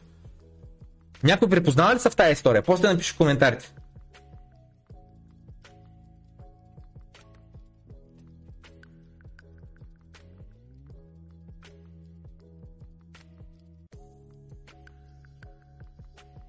Значи.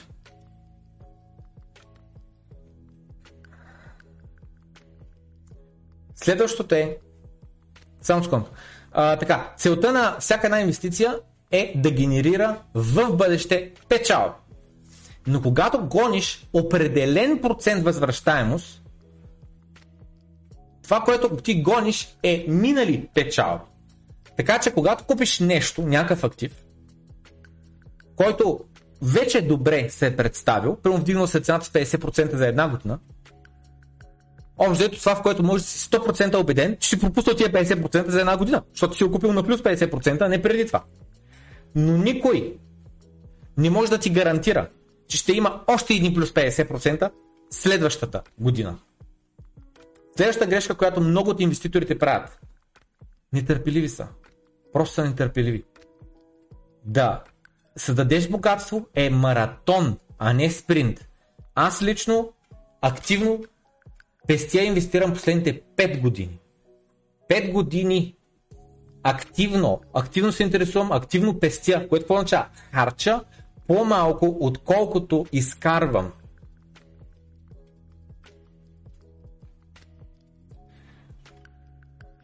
Това е особено важно и вярно за младите инвеститори, които гледат наистина дългосрочно, за след двайсет, след трийсет години. Ти като си на шейсет, какво ще гледаш за след двайсет, след трийсет години? Ти тогава няма да имаш здраве, ще си прикован към легло. Така че ако ти трябва сега, сега пари, не трябва да инвестираш. И напълно съм съгласен. Така че ако не ти трябват пари, не трябва да се опиташ бързо да забогатееш. Като цяло, деветдесет процента от инвеститорите губят пари последните причини. Не разбират в какво инвестират. Често ли сега постоянно това го казвам? Не инвестирай в нещо, което не разбираш. И заради това постоянно казвам първото нещо, всеки един нов човек в моя канал, което трябва да направи, не е да ме пита, а не, сега в момента, добър момент трябва да купя биткоин.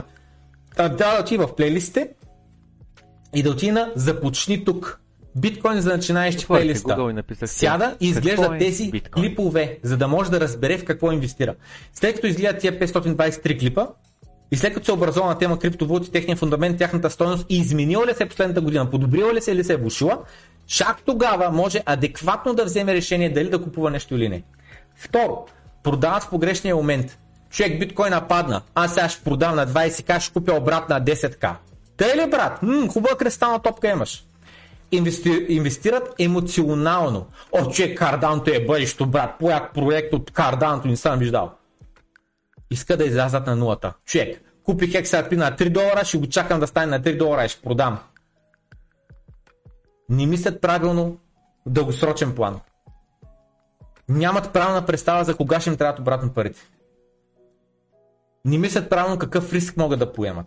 Човек с три деца, домакиня вкъщи, която не носи доход, в някаква фирма, дето утре може да фалира и налива всичките спестявания в инвестиции. Абсолютна грешка. Следват стадото. Кой правят другите и аз това ще правя. Защото те така казаха. В един Facebook пост аз видях, другите казаха, че тъс криптовалута е бъдещо или тъс акция е зарта и аз инвестирах. И задължително трябва до края на месеца съм изкарал пари. Нали знаете, така, имаше ги такива въпроси. Колко пари изкара този месец? Вие колко пари направихте за последния един месец? Почнеш да мислиш така, обречен си, ти си инвеститор, ти си трейдър. Аз знам каква е статистиката. пет процента от трейдерите печелят пари. Останалите ги хранят. Но всеки с голямо его си мисли, че аз съм от тия пет процента, де че варя много пари, като търгувам активно всеки ден. Дей трейдинг ще правя. Дей трейдинг, човек, много пари ще варя с дей трейдинг. И нетърпеление. Това е страхотен трейд, страхотен трейд. И ето го пак, инфлацията март месец осем цяло и пет процента. Август месец инфлация пак е осем цяло и пет процента, обаче съвсем друг начин се гледа на нея.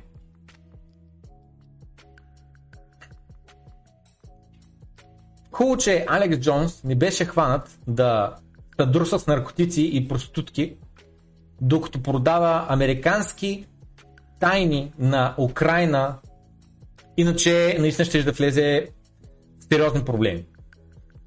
Това нещо се има преди, че сина Джо Байден това направи, а и този клип с Алекс Джонс е просто брутален. Гледайте сега за какво стана въпрос. Брутален. Едно от нещата, за което ти говориш на твоето предаване, е твоите... А, ох, как е allegation бе? А, таковаш... Обвинения, обвинения, че политици, хора, работещи на държавна работа на високи постове вътре в правителство, подтикват деца къмто педофилия, а, към, нали, да, разбрахте, трафикират малки деца, като секс работници. Нали така си казал? И Алекс Джонс, слушайте какъв отговор.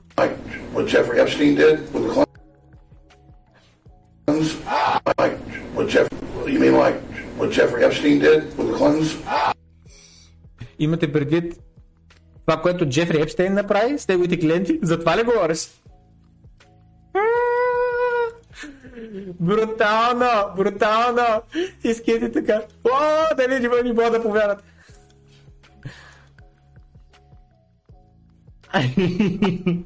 Нали, това е монтаж, нали, естествено това, ама и те всички само мълчат. Лудница. Лудница. И това е on record вече. Вече влиза това в историята. Разбирате, това вече не може се изтъй. Това е official hearing и така нататък, влиза всички документи. It's official now, uh, on record now. Точно така.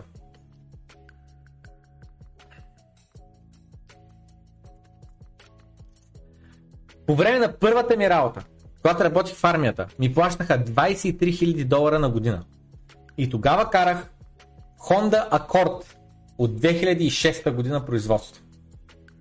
Миналата година изкарах триста двадесет и пет хиляди долара и все още карам Honda Accord две хиляди и шеста година. Когато ти расте дохода, поддържай си разходите същите. Изхъп, а, изплати си лошият дълг, който означава дълг с висока лихва, и инвестирай колкото се може повече. Толкова е просто, но никой не иска години наред да харчи по-малко отколкото вади. Всеки иска да харчи повече, отколкото вади.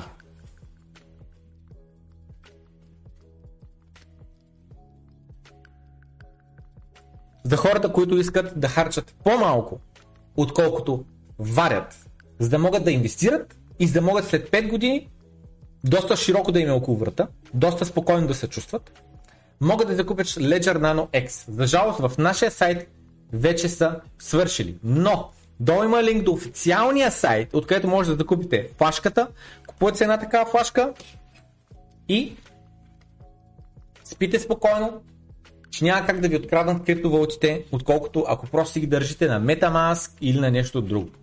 Също така долу има курс, който обяснява как се ползват тия флашки. Курса отнема час и половина да се изгледа на чист български, обяснено супер подробно.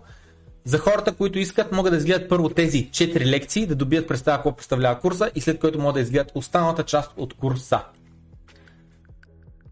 И за хората, които искат много дългосрочно да инвестират, искат да спят много спокойно, могат да си купят такива стоманени плочи, заедно с все такива супер яки кълчета. Ето го моето кълче.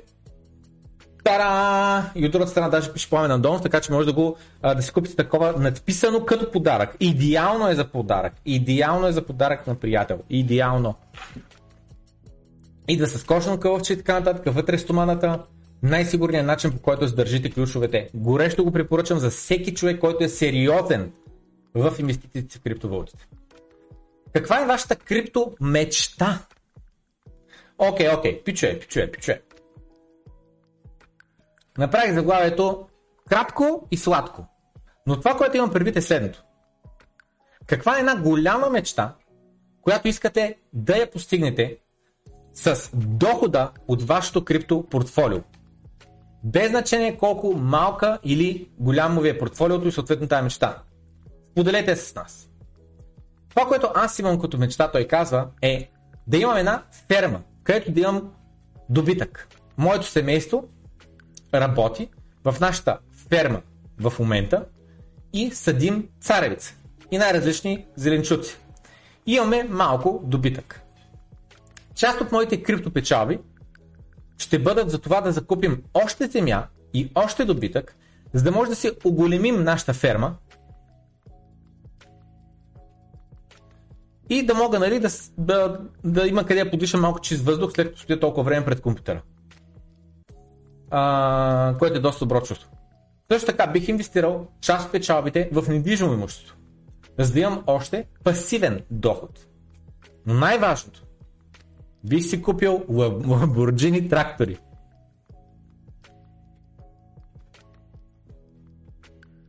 Тоска казва, искам да се, да се напусна работа, да живея някъде и да се фокусирам единствено и само върху личните проекти. Всички, които са от аудиторията програмисти, работят в ай ти, и имам пред програмисти, не кю ей, дизайнери също така. Въпросът е хора, които създават неща, нали? Защото Q A проверява чуждото създадено, въпросът е хората, които създават неща, дигитални неща, знаят много добре, че а, често имаш идеи собствени, за които ех, ако имаха еди си колко пари и парите нямаше значение, може да работя на този проект една-две години без да а, ми пука за пари и така нататък, ще да го направя. Имал съм доста желания за, и за видеоигри, за най-различни софтуери, за не знам си какво и така нататък.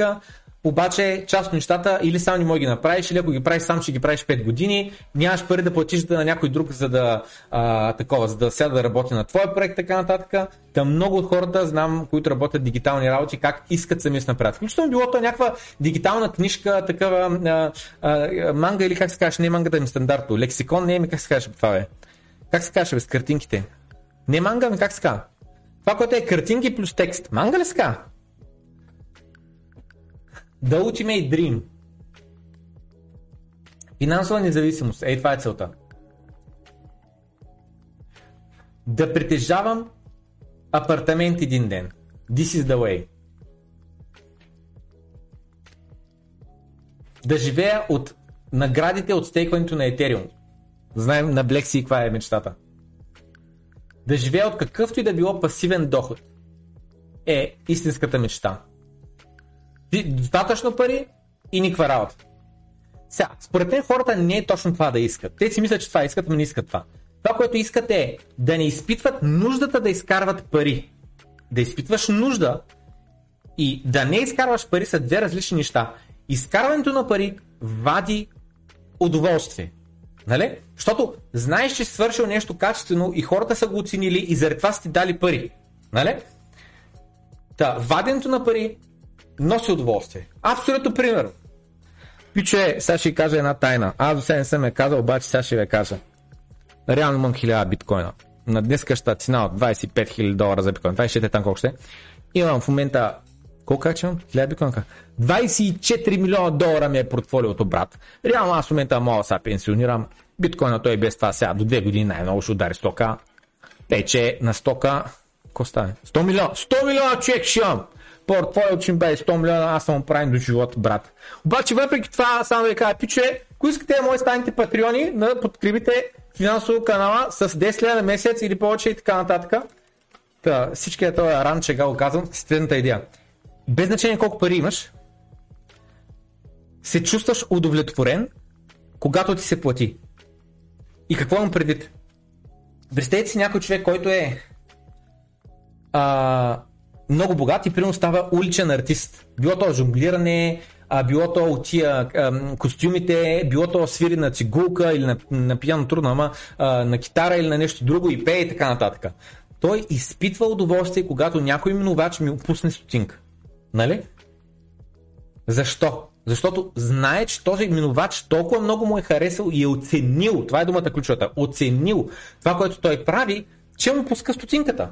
Та те така, нали, аз ако бях супер крипто-дупер милионер с хиляда биткоина човек, двадесет милиона, толкова ли е? хиляда биткоина.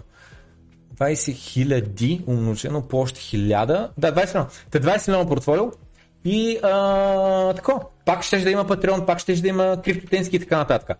Защото криптотенска идеята не е оттам се вадят зверските пари, човек ще избим рила, знаеш колко тески ще продадем и каква печалба ще направим. Нито Patreon, не е човек, колко човек от Patreon, знаеш какви пари ще се изкарат тук, пет милиона на ден ще се вадят всеки ден и така нататък. Нали, трудно. В малка държава като в България, Патреона колко да е голям, той е малък, защото сме малко хора и аудиторията е малка и потенциал на аудиторията не е много голям, защото е малка държава и български език е малък. Нали, истинският потенциал е за германци, за италианци, английски естествено и така нататък, китайски, индийски, нали, те са милиарди сами по себе си държавите и така нататък. Та, та това е. Но е удоволствие, защото знаеш, сто процента си сигурен, че ти е оценен труда. сто процента си сигурен. Това е, нали, знаете, за, за мерси нима търси, дето има един израз. Та е така. Да живееш от пасивен а, а, доход е мечтата. Всичките пари, които ти трябват, но да не вършиш никаква работа. Та хората това, което искат е не е да не работят, ами да не им е нужен дохода от работата им. Защото тогава наистина могат да правят каквото си искат. Да работят над каквото си искат. Включително и да бъдеш уличен артист някъде на, на улицата или пък да работиш в шелтер, да се направиш за бездомни животни и така нататък. Мисля, че мечтата на всеки един човек е да живее и наистина, да няма наистина нужда да ходи на работа. В крипто това нещо може да се случи чрез стейкване. Ако вече си без това доста богат. Мисля си, че по-скоро хората не искат работно място. Не, че имат нещо против да работят, просто не за на някой друг печалбите. Нали, защото знаеш, ако на теб че плащаш хиляда лева заплата, това означава, че вадиш поне два бона на твой работодател. Ще работят за себе си и ще работят над нещо, което наистина има смисъл. За мен, за моите представи, нещо, което аз смятам, че е важно.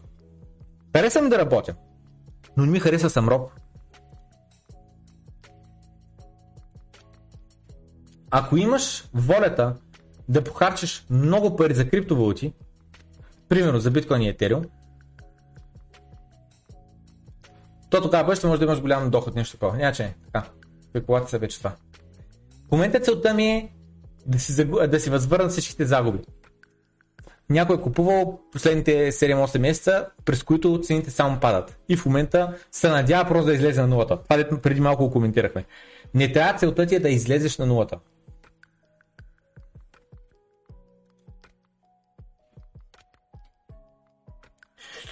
Да не е нужно да лъжа, когато жена ми ме попита как са инвестициите ни. Ауч. Тук що какна жена ми да му пита отново след десет години.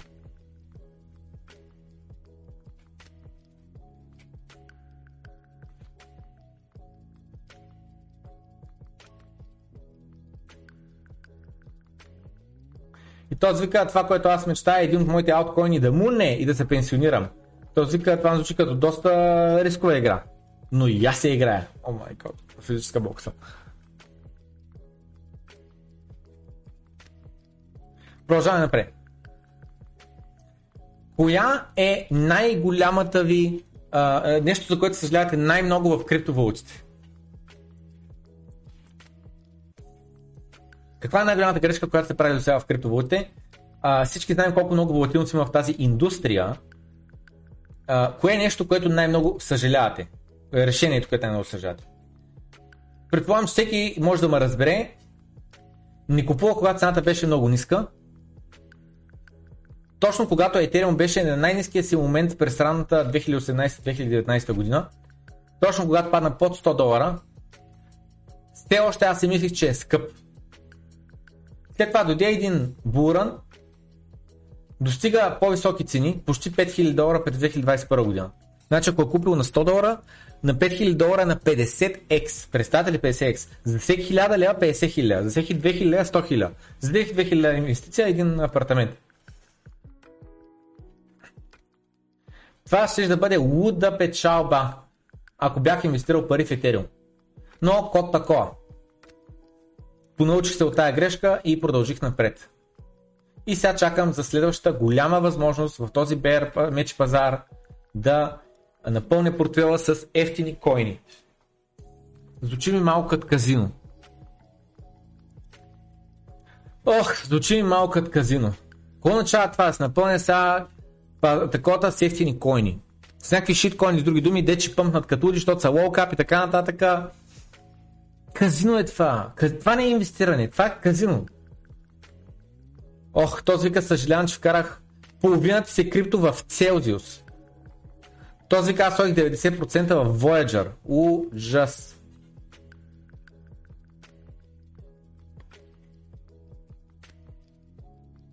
През две хиляди и четиринадесета година работи с един пич, дед говореше на всички и обясняваше купувайте биткоин, купувайте биткоин. Всеки си мислеше, го гледаше на него като на ония дразнещия, защото постоянно говореше за биткоин. Еми, оказа се, че е гений. Най-голямата ми съжаление е, че не го послушах. Аз бях този човек. Просто е, вярвал е много в биткоин, говорил постоянно за биткоин, но не има достатъчно пари за да инвестира. Съжалявам, че бях толкова беден, точно когато бяхме близко до дъното. Вкарах всичките спестявания в крипто и после вкарах всичкото крипто в Целзиус. Ужас! Постоянно съм казал това път, сто пъти диверсификация. Не ползваш една борса, ползваш пет борси. Хакнати акаунта в едната, едната е хакнатка цяло и загуби са криптото, губиш двадесет процента от портфолиото, не сто процента. Не държиш всичко по борси, държиш го на твоя леджер, не го държиш на един wallet, държиш го на няколко ключа. По някакъв начин нещо стане, ти вземат един ключ, имаш друг ключ. Постоянно го говоря това нещо. Диверсификация. Във всеки смисъл. Не само в койни, ами в диверсификация на портфели, диверсификация на портфели, на платформи и така нататък. Защо, нали, рекламирам и съм се партнирал, партнирал с Bonex? Не защото са, о, човек, най-яката борса на света. Не. Диверсификация и решаване на проблем, нали сега. Международните преводи, нападжи и така нататък. Това е друга тема. Долу линка има реферален, долу в описанието има реферален линк до Bonex, горещо препоръчвам да се регистрирате, българска борса, яда, яда, яда. Тъй, просто си направете регистрацията, за да имате регистрацията за после, ако ви трябва. Защото не знаеш, когато са на пика, са оверлъмнати е, борсите и не могат да се регистрират нови хора. Този вика, аз диверсифицирах петдесет процента в Целзиус, петдесет процента в Voyager. Ужас. Ама той, това не е никаква диверсификация. Това е като да кажеш, а, аз диверсифицирах, купих петдесет процента от акциите ми в Мерседес, половината са в Бе Ем Ве. Ма те са все производители на автомобили. То така и Voyager Celsius.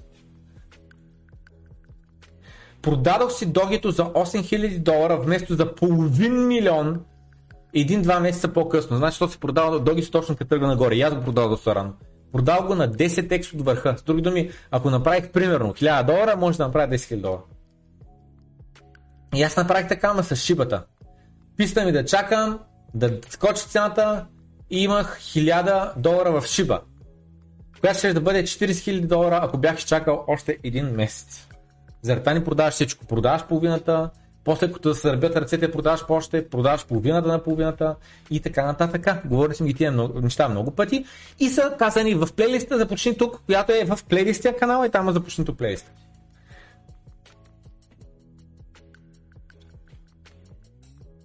Бях един нуб и купих върховете на две хиляди двадесет и първа година. Според мен това няма нищо лошо. Голямата работа. Пончак купих върховете. Ако си продал апартамента и си го налял, това вече ще е, нали, сериозна грешка. Но ако си правил долар cost average от върха до сега, ама точно шейсет и девет хиляди, ако си правил долар cost average, значи си купил на шейсет и девет хиляди, на шейсет хиляди, на петдесет хиляди, ние сумата си е време, вече стоим на двадесет хиляди, един месец стоим на двадесет хиляди, по тридесет хиляди, значи средна цена ще имаш около четиридесет и пет. В момента средна цена около четиридесет и пет според мен не е лоша цена, ма въобще. Да бе, в момента си на червено, ей, ей.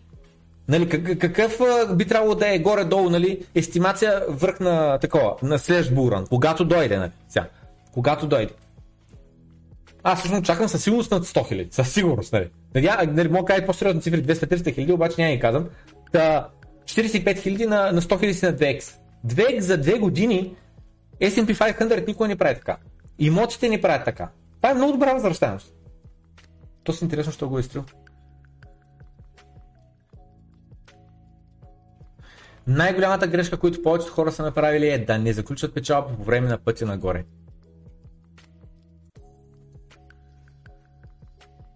Преди малко минахме през а, грешките, които правят хората. По пътя нагоре, според мен, трябва хората просто да имат цели. Ниска цел, по-висока цел, най-висока цел и така нататък. Моята истинска цел беше от сто хиляди нагоре. За жалост беше секнат булрана и тия сто хиляди така и, нали, не ги видяхме. Продах на, на половината на сто хиляди, на петдесет хиляди продах, на четиридесет хиляди продах. Но въпросът е защо продах. Не беше, защото еди си какво, ми беше точно това, което пише там. Промени се фундамента. С други думи, идваше, нали, знаехме, че идва рецесия, знаехме, че назле тръгват нещата, знаехме, че изригна цената на енергията, знаехме, говорихме го, кой беше там. Не всеки път, като има рецесия, се вдига цената на енергия с петдесет процента, но всеки път, като се вдига цената на енергията с петдесет процента, идва рецесия. Помните ли го този твит? Няма го забравя. Страхотен твит, страхотен, ще го запомня за цял живот.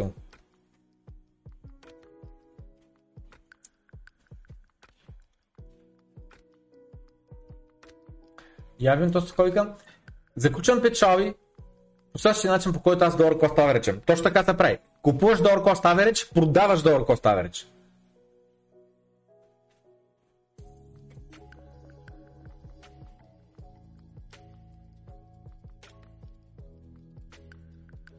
Купих тридесет и два етериума на по двеста и осемдесет долара и ги продадох на по триста седемдесет и три долара, значи на плюс тридесет до четиридесет процента печала.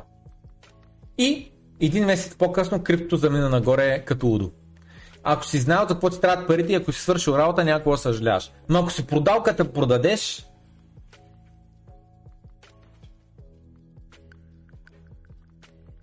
продължаваме напред.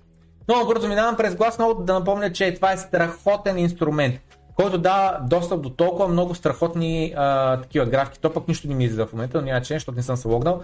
Но това, което искам да кажа, е, че този страхотен инструмент с толкова много графики, на дериватив с графиките, имаме на entity с графиките, страхотни, страхотни графики, long-short-term графиките, имаме market indicator с графиките, страхотни графики, са достъпни за патреони от ниво четири нагоре. Правя личен репорт, където аз казвам какво, нали, какви са данните и моето мнение, какво се случва в момента в, върху пазара.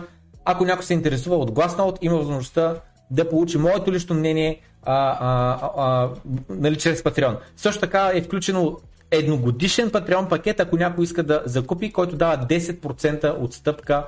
С други место плащаш шест долара, плащаш пет и четиридесет. Та... И това е. И който хареса канала, може да го подкрепи финансово дори само за десет лева, което много набързо отварям delivery точка happy точка би джи или .com. Сега ще... Добре, не е би джи явно. .com ли е? Не е. Добре. Happy доставки пишем Google, не е ли така? А, доставка точка happy точка би джи има сайта. Така. И цъкаме на това и ето виждаме. десет лева вече не са и една салата, разбирате ли? Само една салата има, която да е десет лева. Всички дори са по дванадесет, тринадесет, четиринадесет лева. О, има една салата, ете осем лева. Само домати и сиране.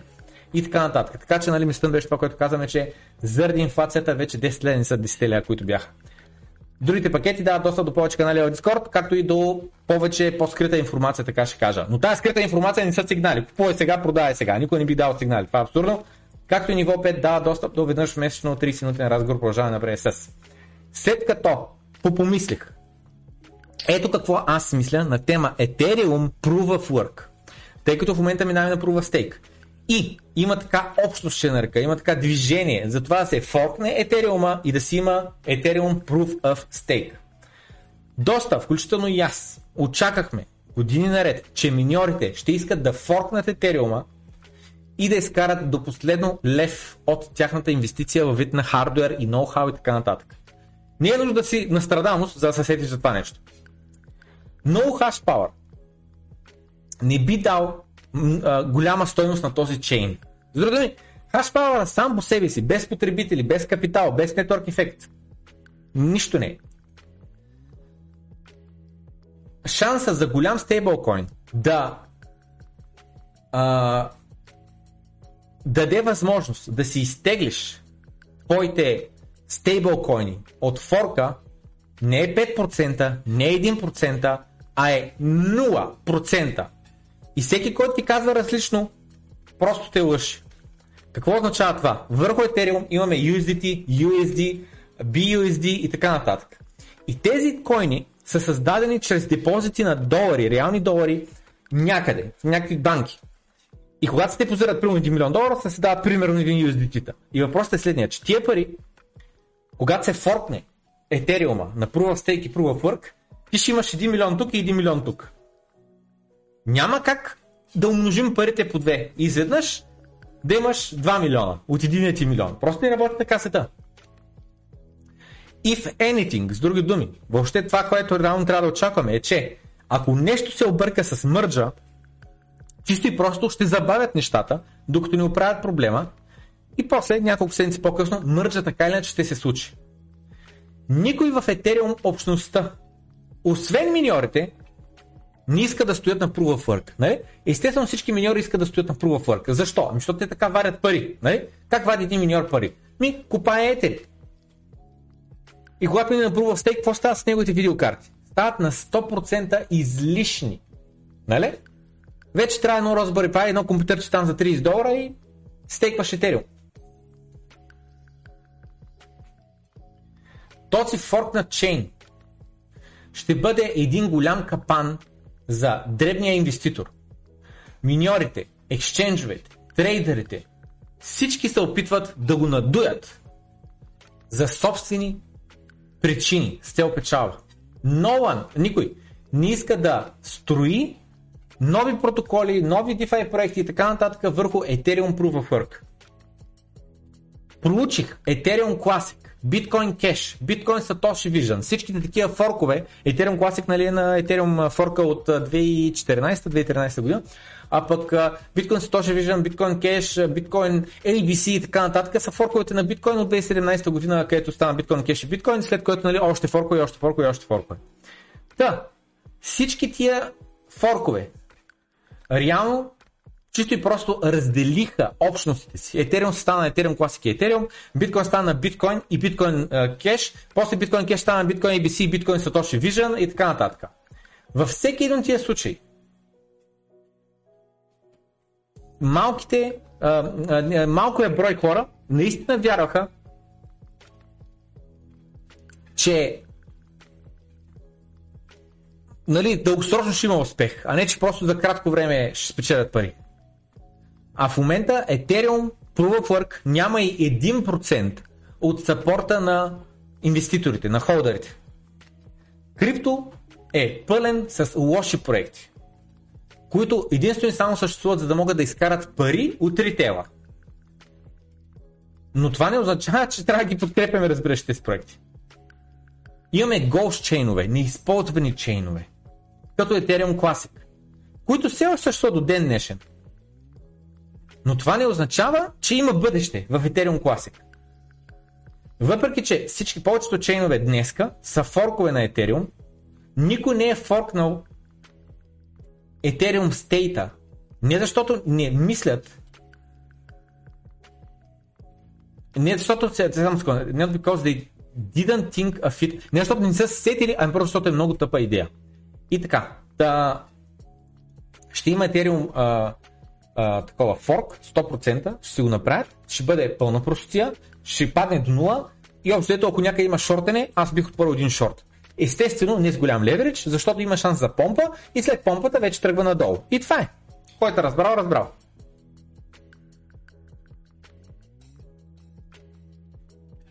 Дайте да видим много набързо анкетата, какво се случи, защото аз забравих за анкета да я проверим.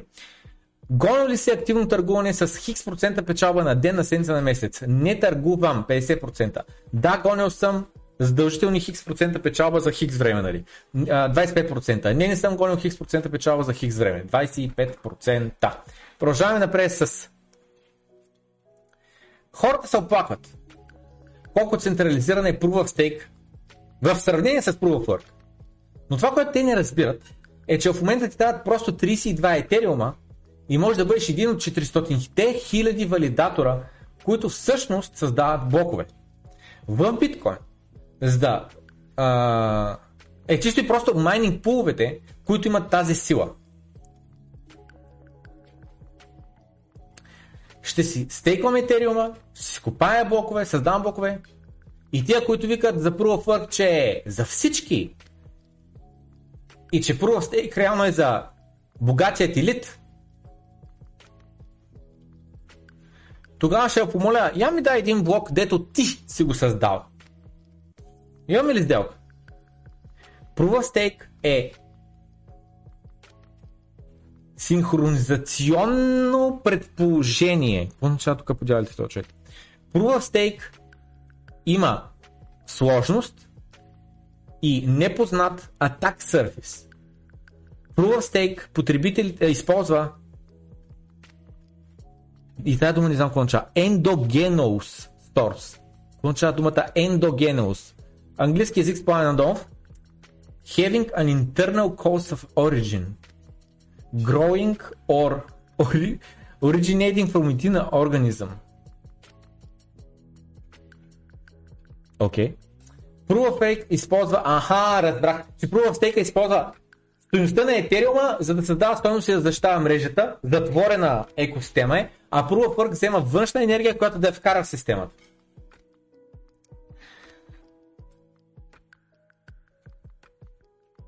И още дето казано, че Ethereum две е сто пъти по-добре от биткоин. Сега следаме надолу, работи. Биткоин максималистите а, говорят за децентрализация и за истинския Proof of Work, колко е честен и така нататък и как всеки може да се присъедини, а, защото той изиска чисто просто енергия. Бла, бла, бла, бла. Успех ти казвам да отидеш да направиш един блок. Покажи ми, айде покажи ми. Ти си някакъв пич с сто хиляди долара плюс и това е твоята, нали, нещо, което ти пука за него най-много. Айде покажи ми един блок. Като цяло, да, аз харесвам биткоин, но ви трябват по-добри аргументи. Ще ви щупя аргументите и почне да направя нови, валидни, които вие може да използвате. Но първо трябва да разбереш колко си тъп. О май гот, доста добър твит. Сега, аз съм напълно съгласен с този човек, който като казва, че нали, Proof of Work, примерно, че е било такова за всеки. Абсолютно не за всеки. Айде изкопай един блок. Не може да изкопаеш един блок. Първо, различно трябва да си в Ethereum, не Ethereum, в Mining Pool. И второ, скъп е хардуера. И трето, имаме, а, имаш нужда от много ефтин ток, иначе просто копаеш на загуба. Това е абсолютно е така, нали, някакво се лъжим деца.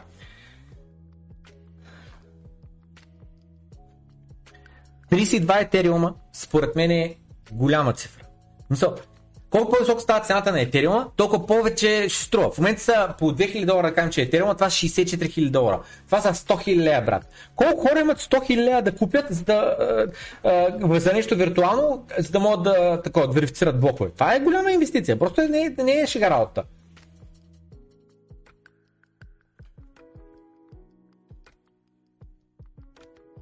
Да, дайте го чуем, той е много бързо, Кори. Много искам него за спикър на нашата конференция, но за жалост няма да дойде. People always ask me whenever I'm talking about I'm just into Bitcoin, no other cryptocurrency. They always, the one thing I always hear is with amazement they go, not even Ethereum. So since we're talking about things that uh, I think have no value long term, what are your thoughts on Ethereum real quickly? И вика, нали, много хора дето говорят за биткоин и нали искат от други криптовалути и нали много хора казват, дори етериум ли? Кажи твоето мнение какво е за етериум. Well, it's funny that because that line is out there, that actually gives the lie to the whole thing. Факта, че това изречение, дори етериум е там, съществува, дава стойност на цялата тая лъжа. Uh, Ethereum actually is centrally controlled. Consensus basically runs it out of New York. Етериум е централизиран, определени хора го контролират. Това каза Кори. And, you know, the insiders own a ton of it, and they created it, and they sold it. И казваш, има, и каза, нали, имаш инсайдери, които те го създадоха и така нататък, и съответно те го контролират. Те като създадоха нелегална, нерегистрирана uh, security обратно през две хиляди и дванадесета година. Uh, and so they actually have like incredible talking points. Think about like the, the Republican machine or the Democratic machine getting their talking points and then you hear the same talking head say the same thing. И това, което имате е една добра пропаганда, едни добри аргументи, които ги използват отново и отново и отново. So they tried to pull off in the last few years to say that there's like there's Bitcoin, Ethereum and altcoins trying to claim that. И обзето това, което те целят и това, което а, нали, такова е, имаш биткоин, етериум и всичко останало е ауткоин. С други думи вкарат нали, пропагандата, че не е биткоин и ауткоин, е биткоин, етериум и всичко останало е ауткоин. А все едно етериум не е ауткоин. Is, because it's, it's already a broken experiment. Um, essentially the, the... И обаче каза той, нали, Ethereum е ауткоин, един счупен експеримент. Сега, моето мнение е много набързо, само ще го вмъкна и следното, че аз притежавам Ethereum, аз не смятам, че е счупен експеримент, смятам, че има наистина доста големи а, проблеми, обвързани с централизация. Малко по-късно ще минем тук през един стар клип на Виталик, където Виталик говори за това как ари бе, къде е, подявалите, той е пост, очаквах да е някъде тук. Ето го, ето го, и това нещо ще видим за Виталик, където той а, говори за това, говори за общо как са продавали етериум на безценица на милионери. В самото начало. Token that they created to use in their world computer was like the meme a few years ago. Uh, ether, ether, I guess is, is we call it ether, whatever. Um, the incentives of using that. If the price goes up, it, com- it becomes more expensive to actually use the system. So... И това, което той каза, тъй като се плащат вътре в Етер uh, таксите, колкото по-скъп става Етер, толкова и по-скъп тази таксата. Да, но то това е вярно и за биткоин. Освен ако не е върху Lightning Network. The, as it grows, it becomes more unusable, which is why they're... И съответно казва, че колкото по-расте етера, толкова по-неизползваем става. Което не съм съгласен с това, защото имаме Layer две и там таксите са значително по-ниски. Getting off of proof of work in the, start, in the first place. Their consensus mechanism was similar to Bitcoin's historically, and now they're moving to proof of stake. The problem with moving to proof of stake is proof of stake is inherently centralizing. You're literally talking about giving... И сега каза, нали, че заради това минават от proof of work върху proof of stake, обаче проблема на proof of stake е, че по дефолт води до централизация. Тук съм съгласен. The rewards to the people that own the most coins. And you're also talking... Дава най-много награди до тези, които вече притежават най-много коини. Bitcoin... Всеки път, когато имаш proof of stake, по дефолт и общо цено имаш правителство. Имаш някой отгоре да, да решава. Биткоин not... с proof of work няма нужда от някой де да решава някой отгоре и еди си какво. Там е свободен пазар, конкуренция. Аз ще купая от Китай, ти ще купаеш от Индия, ай да видим кой ще а, може да получи по-ефтин ток и да купае по-ефтин. Uh, system has governance, must have governance, must have governance, must have people making decisions about how it runs. So it's again inherently centralizing over time. So it's not even about like where it is on a spectrum today, whether it's like super decentralized or super, you know, decentralized. It's that the second derivative, the direction in which it's moving, is always going to be centralized. И сега нали това, което каза, не е въпрос от тега веднага, кое ще е по-добре или по-зле. Просто въпросът е в дългосрочен план. До какво би довело това, че Ethereum минава в Proof of Stake? Ще стане по-централизиран. И аз съм съгласен с това становище, просто си е така. So, the only way that Ethereum actually exists in the long term is if it deliberately seeks to be co-opted by the existing system, by banks and by governments. Um, and you can see them playing that out, right? They're... Единственият начин, по който Ethereum може да продължи да съществува, е ако банките поемат контрол. Изкупят го и те вече го стейкват и те вече го контролират. From... Получават инвестиции от Джей Пи Morgan, е така са лъж вириш с World Economic Forum. Saudi government, you know, they're really just trying. И саудитското правителство. To like get ingrained in the existing system as deeply. Това, което целят от Ethereum фундацията е да интегрират Ethereum в съществуващата финансова система. As they possibly can. And so Ethereum and all their backers like Andreessen Horowitz and and you know all the rest and and all the banks and all the government folks, they have common cause to try to promote altcoins and in particular Ethereum because it... Те всичките заедно имат една обща кауза, която е да промотират и да пропагандират за Ethereum и други altcoin. It's the biggest altcoin contra Bitcoin. So it's basically really is Bitcoin against the world, but и общо взето е биткоин и всичко останало. You know, luckily Bitcoin has all of the people. There's this funny thing about the uh, the voices in the space. Uh, it appears that there are a lot of crypto, non-Bitcoin crypto voices or altcoin voices because they have so many of these projects and it's so easy for these people to use marketing of unregistered securities and quick time to liquidity when you can dump it on retail via these unregistered, unregulated exchanges. So it seems like there's this vibrant, huge community, but really it's an inverted pyramid. At the top, you have a ton of people talking about crypto and altcoins, but very little community underneath it. Bitcoin's the opposite. There's very few spokespeople, very few people that can actually talk. Интересно. И каза, нали, че имаш инвъртът пирамид и нормална пирамида. И каза, че при Ethereum общо това, което имаше много хора отгоре, които просто говорят, говорят, говорят, не само за Ethereum, за някакви алткоини. Нали? Много ли плямпат, плямпат, плямпат, а много хора, малко хора реално са тия, които а, са core delivery, вършат много работа и така нататък. А при биткоин е обратното. Имаш много малко отгоре хора, които се застъпват за него, говорят за него открито и така нататък. И отдолу имаш реално много хора, които подкрепят и а, поддържат цялата екосистема и мрежа.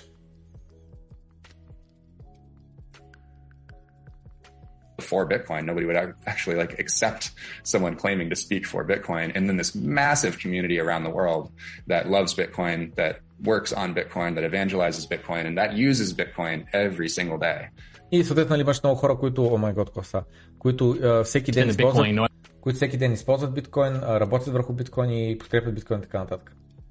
Value and to send value around the world. So it's just this uh, this moment in time again where it's just kind of like online gambling was in the aughts, where it's just outside the reach of regulators and they're able to do these these essentially like pump and dump marketing schemes, these Bitcoin affinity scams uh with these altcoins, and this moment in time will pass and we'll look back on it. And... И съответно казвам, нали, че в момента имаме бум, имаме всякакви шиткоинджи, всяка подлога на ритейл, но това време ще му мине времето. Както и говорят преди малко, шибайното никой няма да я помни след пет години. Освен хората, които са загубили пари в нея и хората, които са спечели пари от нея. Само те ще помнят шибата.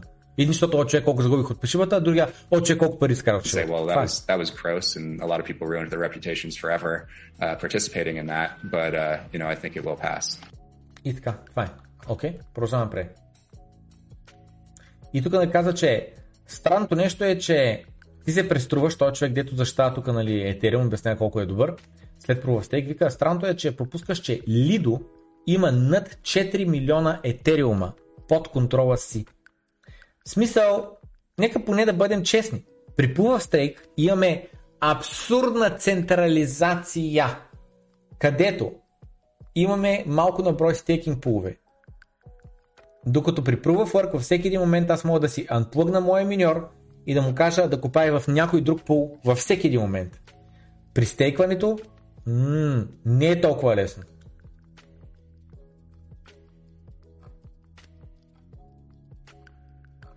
След това, не знам дали разбирате, но ето този човек е един от спикърите. Не знам дали разбирате, между другото, на нашата конференция, но набързо за хората, които са дошли малко по-късно, които прямо не знаят, долу в описанието първия линк е до, откъде може да си купите билети за новото издание на Крипто Революция конференцията. Все още има билети, не се знае до кога ще има билети. В момента потвърдените спикъри са тези четири, плюс тези три, плюс още един и в момента говорим с още четири, ще станат тотал дванайсет и ни говорим да бъдат шестнайсет. Ще бъде най-вероятно един българин и трима чужденци. Джеф Буд, Грег Фос, Джеймс Лавиш, Лавиш, Пьер Корбин, Сребрин Ватралов, Николай Делчев и Кнут Сванхолм, който Кнут Сванхолм или както му зачете името, о май гот, човек, ще трябва да им произнасям имената, о май гот, ще трябва да ги питам как се произнасят тия имена, защото ще бъде доста а, голяма заляк. Та, Кнут, Кнут Сванхолм, ей той. Та, биткоин миньорите могат да загубят пари в биткоин terms. Стейкърите, технически погледнато, не могат да загубят пари. И това не е добре. Централ... Централното банкиране и Proof of Stake и го ближат.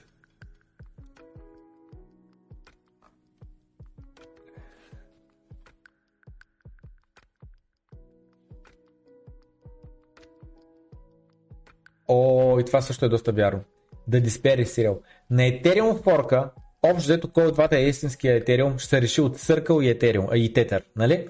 Защото където Tether-ът е истински Tether, където Circle, ю ес ди си-то ти е истински ю ес ди си, това е, нали? Защото иначе загубиш парите. Не може да, да дават стойност по един долар и на двата чейна, защото тогава ще трябва да, да върнат обратно два пъти повече пари. А, и не може по петдесет цента на всеки един от тия такова да дадат, на всеки един от тия а, долари. Съответно, далтата могат да си гласуват, докато не се прибрат а, кравите. Няма да има никакво значение.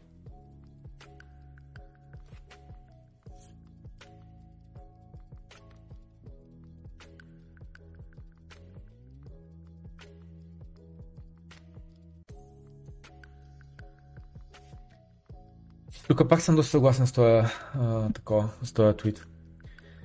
Биткоин става, ще стане световната резервна валута.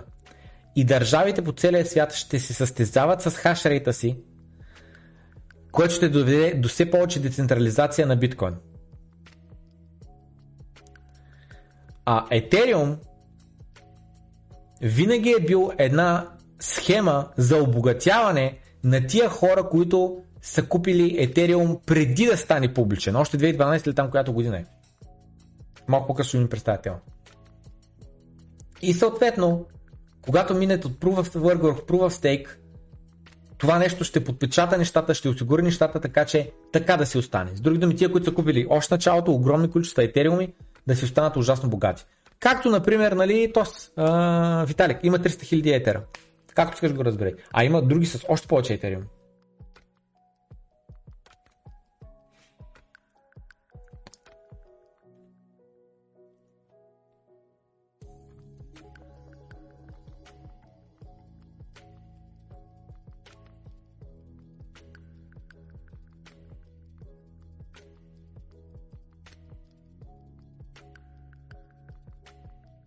И тук нали каза, че етериум реално няма монетарна политика. Така е, защото монетарната политика на биткоин е купаем едно и също на всеки а, двеста и десет хиляди блока и след това го режем на половина. Това е.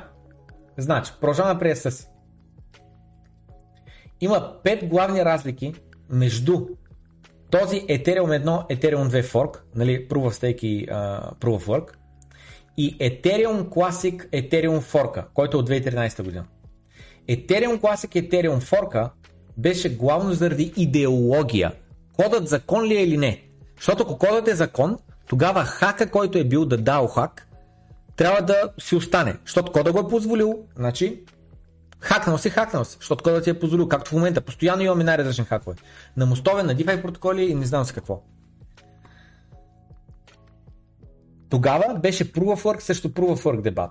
Миньорите могаха да купаят и единия чейн и другия чейн. Този, който е по-печеливш. Тези, които вярват в кода и тези, които са против кода, имаха различни идеологии. С Proof of Work срещу Proof of Stake не е за идеология, ами е за това дали миньорите трябва да оцелят и да имат печалба или да станат излишни. На Ethereum Proof of Stake е чисто и просто нова технология и с всяка една нова технология идват неясните, неочакваните рискове, както и от другата страна, доста големи подобрения и ефикасност. Ако сравним това с Ethereum Classic и Ethereum Fork, където основната технология си беше една и съща. По време на Ethereum Classic и Ethereum Fork, Ethereum фундацията имаше много Ethereum Classic, който да дъмпнат, който им даде по-голяма сила върху това да крашнат цената на Ethereum Classic и Ethereum сегашния да оцелее. Това, което имат преди, че Ethereum фундация тогава има ужасно много етери и ти когато получиш форк и имаш някой, който има много етери, като дъмпне от едната страна и купи от другата страна, сваляш едната цена ужасно много, бъмпваш ужасно много от другата цена и това, което говорих малко по-рано за хората, как следват стадото, почват и те да подкрепят, нали, този чейн. Както при биткоин две хиляди и седемнадесета година. Това, което се получава обаче обратното. При биткоин две хиляди и седемнадесета година имаш ужасно много А, миньори, които искат етериум, а, а, не етериум, биткоин кеш да бъде а, поддържан, а биткоин да се спре, биткоин сегвит. И това, което става е, че Роджер Вер и други китове дъмпят ядко биткоин и купуват биткоин кеш, и на биткоин цената, на биткоин кеш цената стигна осем хиляди долара. По време на две хиляди двадесет и първа година Булрана Ethereum Classic, не знам, да, не Ethereum Classic, ами биткоин кеш, не знам дали мина хиляда долара. Може и да е минал, не знам, може и две хиляди долара да е стигнал. Докато тогава беше осем бона. Той повече никой не си го видя този All-Time High. И беше над половин биткоин, а в момента биткоин кеш никога не се е доближал до половин биткоин.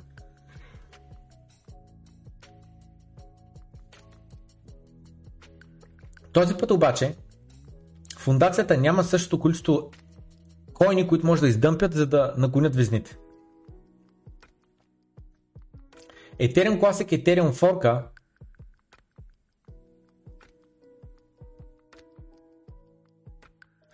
Как да, в момента каза, че ситуацията е доста по-сложна и доста по-трудно са форкни.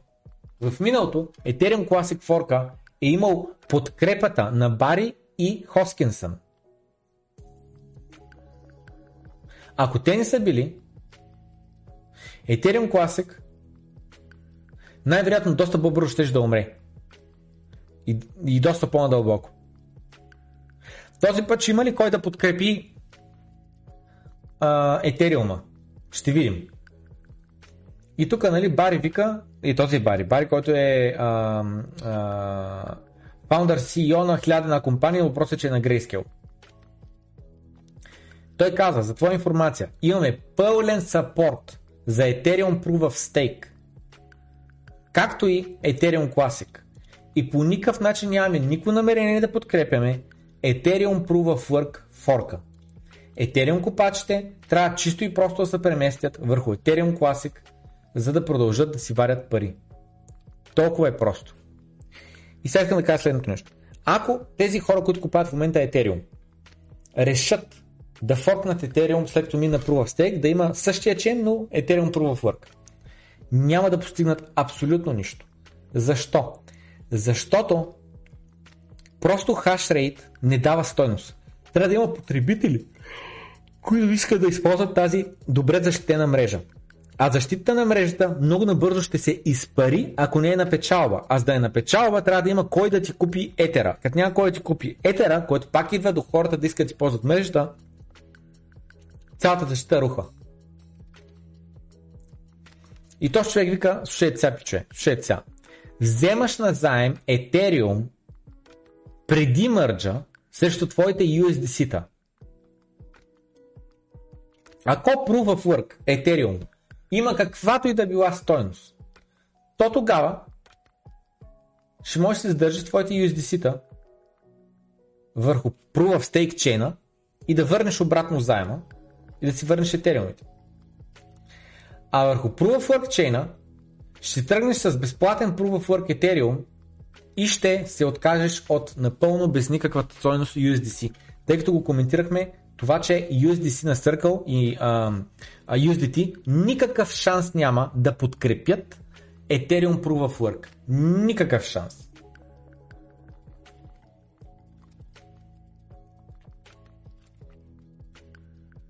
Добре, ще продължим в шест часа примерно да довършим съдържанието, защото имаме още доста съдържание и за жалост просто не ми стига времето на през всичкото. А, както виждате, процента са просто много изморени. Така че бай, лек да ми желая, до по-късно, бай!